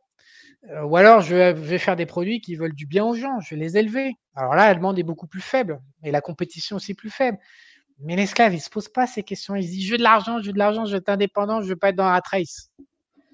Le mec, va chez le psy, quoi. C'est ma réponse, en fait, aujourd'hui. Va chez le psy. Tu ne sais pas à quoi tu sers, tu ne sais pas qui t'es, tu ne sais pas pourquoi tu es là sur Terre, tu ne sais pas qu'est-ce que tu veux faire dans ta vie, tu ne connais pas tes rêves. Mais ça a commencé. J'ai une offre sur le groupe stratégie de vie pro et perso qui a, si j'en parle au nombre des clients qui m'ont écrit, qui a changé leur vie durablement et définitivement. La première étape, c'est déjà de se faire chier à trouver ce qu'on veut faire sur Terre, ce qu'on a envie. Les gens ne savent pas ce qu'ils ont envie. Je veux de l'argent pour acheter une Lamborghini, quoi. C'est un peu pour ça. Ils veulent devenir entrepreneur pour acheter une Lamborghini. Donc, entrepreneur, c'est un petit peu plus complexe. Sinon, après aussi, l'économie moderne permet de voler. C'est pour ça que je fais des vidéos là-dessus. Faites pas chier. Faites pas chier. Tu sais pas pourquoi tu es là, tu veux du pognon. Bah, vole. Va voler, mec. Bah, avec les cryptos, c'est ce qu'ils ont fait, du pump and dump. Les cryptos, c'est que du vol. Alors, on le voit bien, ça n'arrête pas de sauter. Et aujourd'hui, on est passé de 3 300 milliards à combien ? 600 milliards, 700 milliards de capi. Il y a 2000 milliards qui sont partis en fumée. Bah, il y a un an, c'était on va à 1 million, c'était machin, c'est du pump and dump à mort. Mais je leur dis, mais il n'y a pas que les cryptos pour voler. Il y a plein de moyens de voler les gens. Mais voler, carrément, vous ne faites pas chier à faire des produits. Le mec, il va se faire. C'est ça aussi, ça, on partage cette opinion, ça peut inspirer des gens. Avec des copains entrepreneurs, on se dit, mais pourquoi les voleurs se font chier à faire tout un show, une boîte, du faux marketing? Et vous ne faites pas chier, mec, mais volez direct, quoi. Mettez en place votre piège, volez, barrez-vous, quoi. Pourquoi faire semblant, quoi? Le mec, il veut voler, mais il veut s'acheter derrière un statut d'entrepreneur et il veut pas dire qu'il est voleur, il veut juste dire je suis entrepreneur. Alors qu'il vole, le mec, il vole de manière éhontée. Il n'y a aucun entrepreneur qui fera jamais ce qu'il fait. Mais comme le mec des cryptos, là, qui a volé tout le monde, et il est en train de nous expliquer qu'il a arbitré tout ça.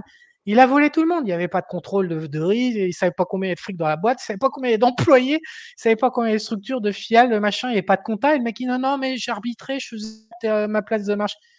Le mec, il a volé. Il dit, bah, dis-nous que tu as volé, tu voulais voler, ferme ta gueule, quoi. Enfin, je veux dire, à un moment, il faut être simple. Donc, les gens qui veulent devenir entrepreneurs, ils ne savent pas pourquoi, qui veulent du pognon, bah, quelque part. Si en plus, ils ont une famille à nourrir et qu'ils sont pauvres, bah, volez, quoi. Commencez par voler, vous achèterez une morale en cours de route. Ok, intéressant comme réponse. Alors, on va finir avec un sujet léger.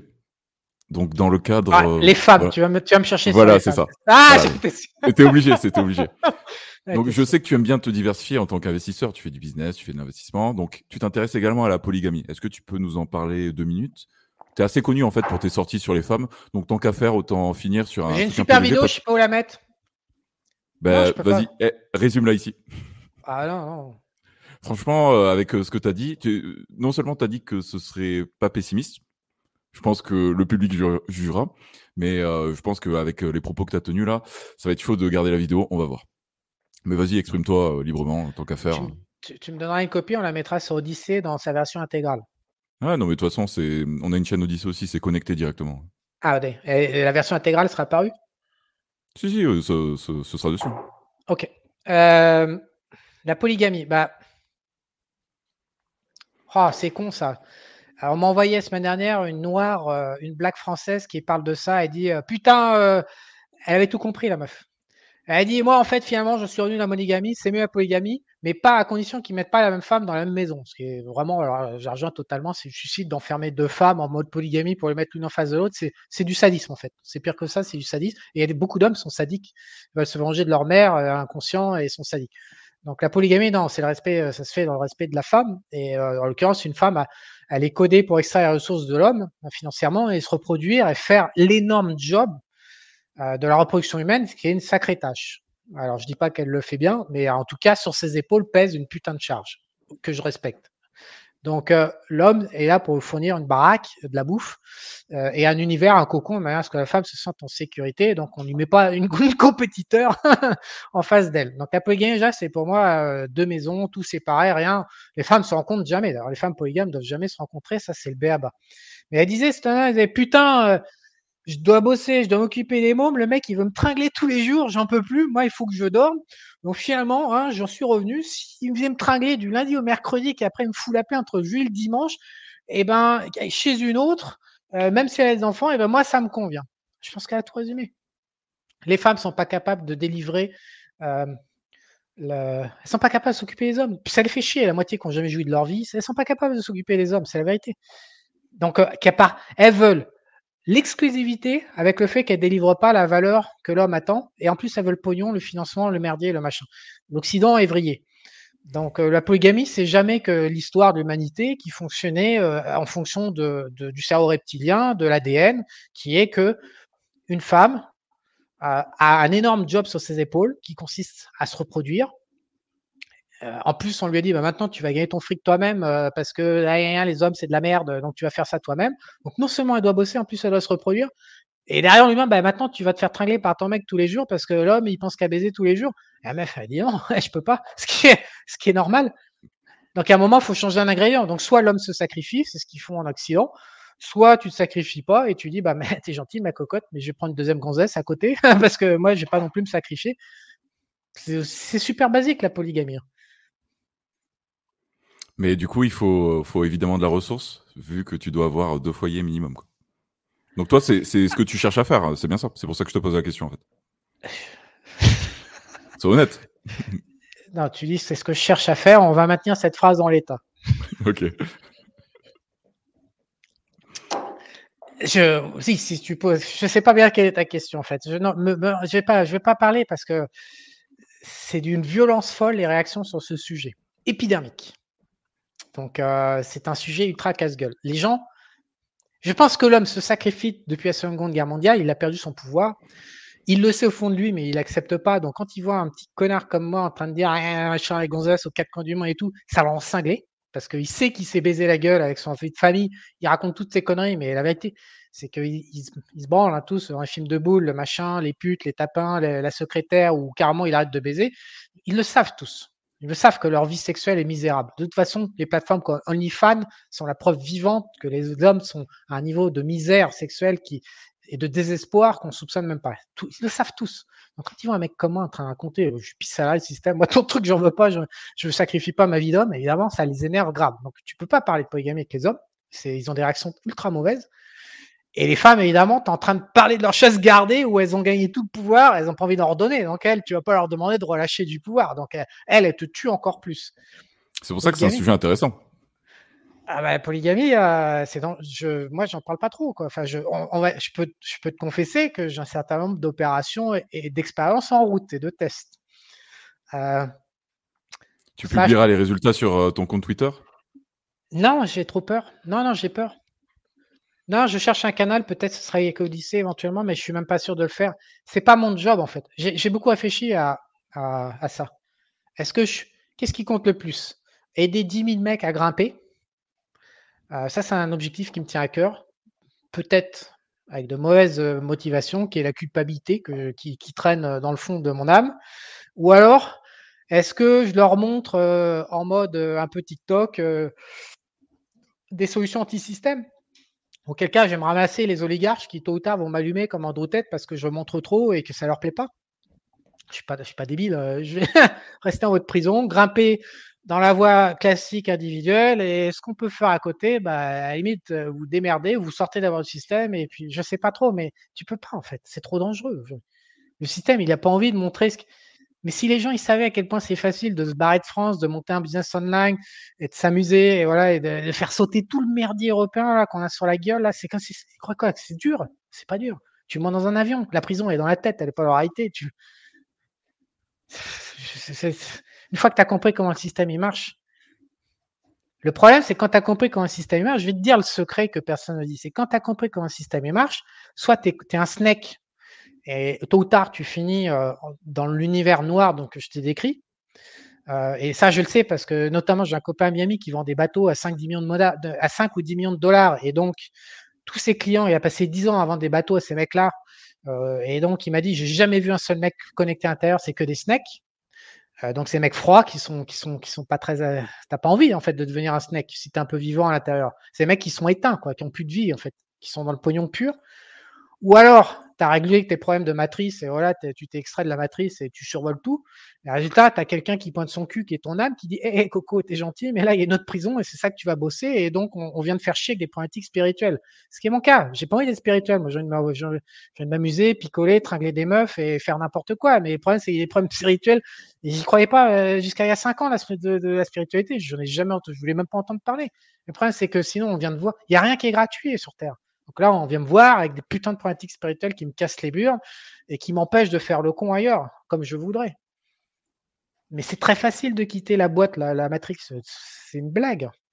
Je te dis, quand les gens me disent « Ah, toi, tu t'es expatrié, tu as une longue vie d'expatrié, genre j'ai un statut expatrié. » Je suis juste monté dans l'avion. Et toi aussi, tu achètes ton billet, tu vas en vacances. Au lieu que tes vacances ça s'arrête, tu les arrêtes pas, puis c'est terminé, tu montes un business, tu touches ton fric dans la banque étrangère, et puis fin de l'histoire, t'es expatrié. Je sais quoi la différence avec tes vacances, il n'y en a pas concrètement. Si toi aussi t'es capable de t'expatrier, tu l'as déjà fait 10 fois. Et pour les gonzesses, c'est pareil. Tu crois quoi? Il n'y a que les femelles européennes et occidentales qui sont niquées. Dans le reste du monde, la polygamie. Ah, ça, je peux t'en parler, tiens. La première fois du bout des lèvres, comme ça, tu sais, tu marmonnes ça. Tiens, est-ce que je ne peux pas, deuxième fan, c'est comme ça, tu n'oses même pas le dire sur la tête, tu te sors, mais vraiment, tu te caches et tout. Tu sais que tu vas prendre une claque dans la gueule. Et la meuf en face, elle réagit, elle dit ouais, pourquoi pas, il faut qu'on discute les termes. Attends, là, tu prends une baffe, mec. La première fois, tu te dis mais tu ne me mets pas une claque comme en France. Non, non, non, non. C'est dans 80% de la population mondiale féminine, elle est comme ça. Parce qu'elles n'ont pas, eu le crâne rincé par la Gestapo, là. Oui, même en Occident, tu peux trouver des femmes qui acceptent ce genre de choses. Alors effectivement, après, il faut voir les termes. Puis il faut voir aussi la valeur que tu as à leur proposer derrière. Évidemment, si tu n'as pas de puissance économique un minimum derrière, ça paraît compliqué pour un type lambda. Je pense que… alors écoute, plus que ça, parce que au moment où je te parle, d'ailleurs, il y en a une qui vient de surgir. Au moment où je te parle, donc c'est amusant. Elle cherche la puissance tout court, pas que la puissance financière. Oui, bien sûr, bien sûr, bien sûr. Elles veulent le mec avec la carrure, en fait. Et en fait, elles se sentent. C'est contre-intuitif, mais putain, mais il faut des années quand tu arrives de France pour faire la transition. C'est purement évolutionniste. Elles se sentent valorisées d'appartenir à un mec qui a plusieurs femmes. Parce qu'elles savent qu'elles ont le mâle alpha. Et donc, elles se sont dit, moi, au moins, j'ai réussi à accrocher un mâle alpha et non pas une serpillière. Parce qu'une femme, inconsciemment, elle sait très bien quand elle couche avec une serpillière. Elle a tout le pouvoir, elle a tout ce qu'elle veut, mais la vérité, c'est qu'elle méprise l'homme. Je ne raconte pas les couples à cause de ça, mais 80% des couples occidentaux, c'est basé sur le mépris de la femme. Elles méprisent leur mec, elles ont le contrôle total et ça se suinte. Ça se suinte, tu fais un dîner avec, ça pue à travers leur corps. Elles méprisent l'homme serpillière qui a accepté de jouer le jeu occidental. Et les hommes ne comprennent pas ça, c'est qu'ils n'ont rien à gagner à faire serpillière. La vidéo, elle est morte. Je te l'ai flinguée, ta vidéo. Je vais en parler avec les collègues. On va voir si on va la striker par nous-mêmes avant de se faire striker officiellement, quoi. Non, je te propose, tu peux couper tout ce que tu veux, mais tu laisses une version originale sur notre plateforme. Ça te va comme ça? Non, mais dans tous les cas, il y aura une version originale qui sera postée quelque part. Ça, c'est évidemment sûr et certain. Toutes les vidéos strikées sont repostées ailleurs de toute façon, et les gens y ont accès s'ils le veulent bien. C'est pas du tout un souci, ça. Évidemment que sinon, on est là pour ça. Ça convient. Bon, bah donc, ce pauvre homme occidental, ce qu'on lui cache, c'est que génétiquement, les femmes sont codées pour respecter la puissance et l'argent ne fait pas tout, loin de là. Je peux te dire une leçon parce que je l'ai appris en 2014, ça. Avec ma femme Thaï qui est là. Elle m'a testé la première année pour cette histoire de sa famille. Tu sais qu'en Asie, les familles, c'est l'enfer. Les femmes appartiennent à leur famille. Elle veut me faire chier avec sa famille et j'ai dit non. Et j'ai pas craqué. Et pendant 48 heures, elle a fait tout ce qui est possible qu'une femme peut te faire pour essayer de te faire craquer. Je te passe en revue le cul, les pleurs, les crises de nerfs, les machins. Elle a tout fait. Et moi, j'étais sûr, j'ai dit non. J'ai continué à dire non. Et 2 ou 3 semaines plus tard, elle est revenue et elle m'a dit « Merci d'avoir dit non. Merci d'avoir dit non à ma folie, quoi. Je pense que les femmes savent qu'elles sont cinglées, c'est un pack d'hormones et qu'elles sont complètement cinglées par moment. Elles le sentent bien. Merci d'avoir dit non à ma propre folie.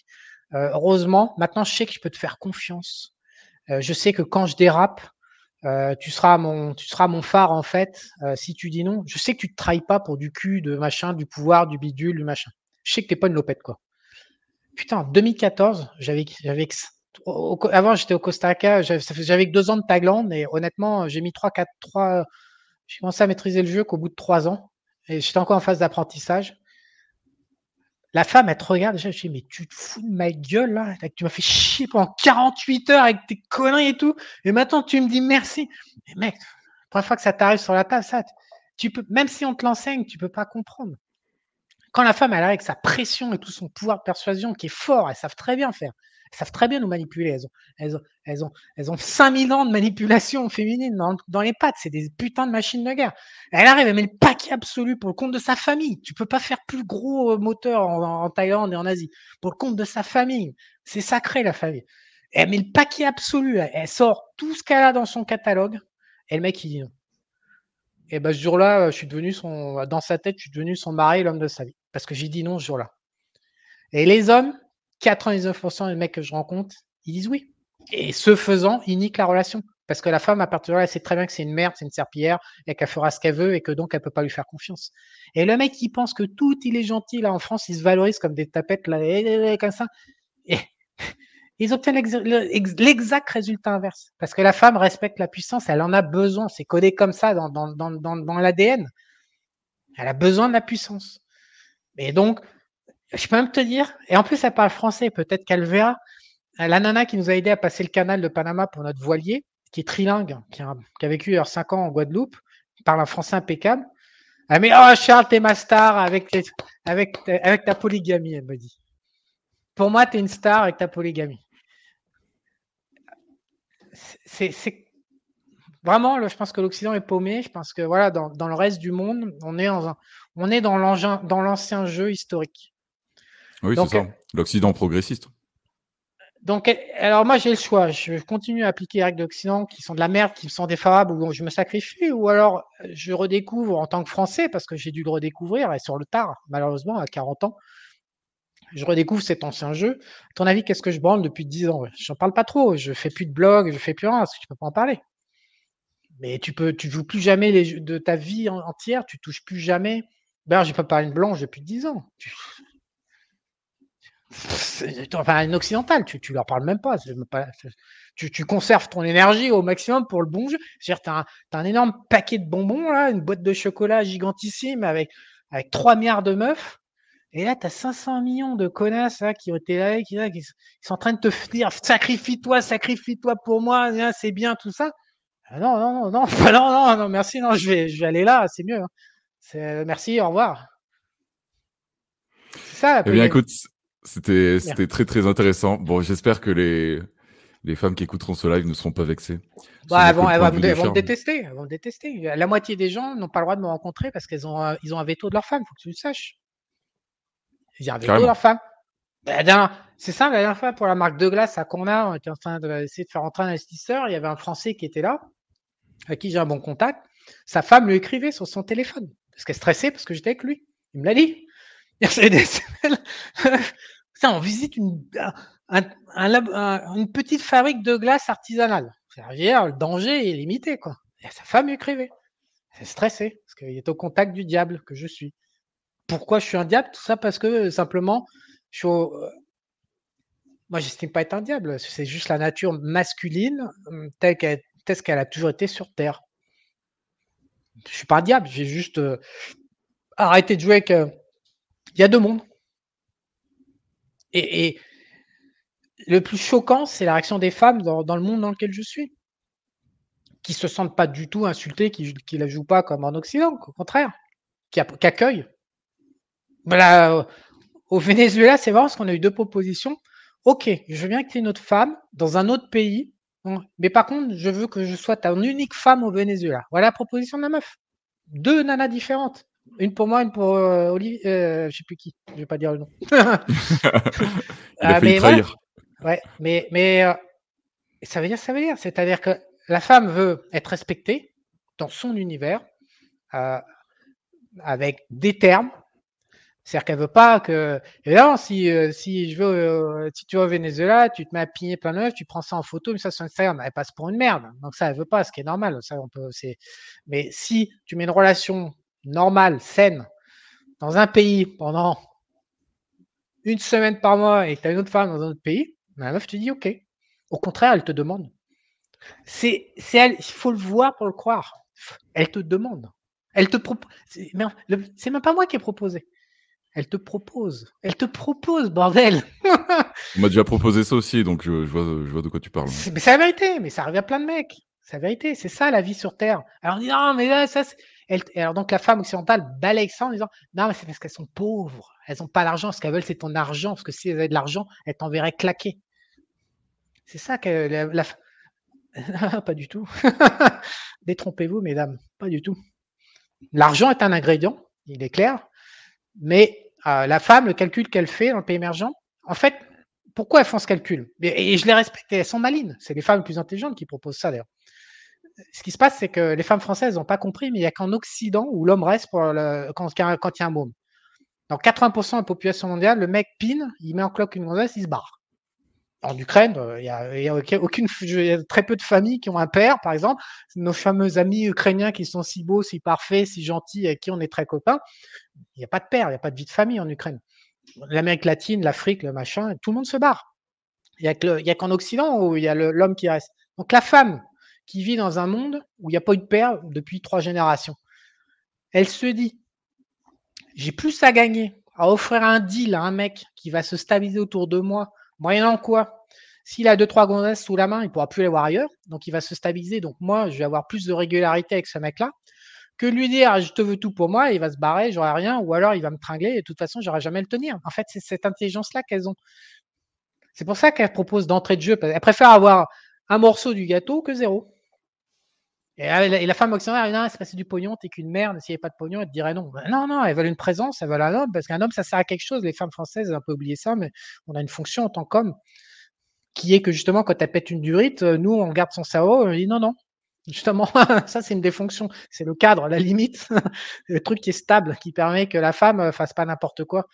Non, mais on leur dit non, mais il n'y a pas besoin de l'homme, tu es assez intelligent, tu gagnes ton pognon. En fait, tout est ramené à une question de pognon en France. Je suis pas vénal, mais c'est que à cause du pognon que tu es au polygale. Et puis, en fait, tiens, je vais gagner mon argent pour être indépendant de toi, parce que si je suis dépendant de toi, ma vie sera un enfer. Mais c'est pas du pognon dans la relation amoureuse. Peut-être un petit peu quand même dans ta conception. Et donc, dans les pays émergents, je vois pas ça. Je vois des femmes, justement, qui ont cette intelligence de arrêter des besoins de l'homme et de la femme. Et donc, c'est beaucoup plus cool. Vraiment beaucoup plus cool. Eh bien, ça fait une intéressante conclusion. J'espère que vous avez apprécié la vision de Charles sur tous ces sujets différents. Donc, on a balayé vraiment énormément de choses. Je te remercie beaucoup de ton temps, Charles. C'était très, très intéressant. N'hésitez pas encore une fois à mettre un petit j'aime en dessous de la vidéo et cliquez sur le premier lien, évidemment. Vous allez sur Géopolitique Profonde. Et s'il vous plaît, ne dénoncez pas la vidéo. Pas de strike. Charles, bah, tu as un dernier mot pour conclure, peut-être ? Une phrase de la fin ? Pas de strike, please. Merci à tous. Bonne soirée. À demain. Ciao.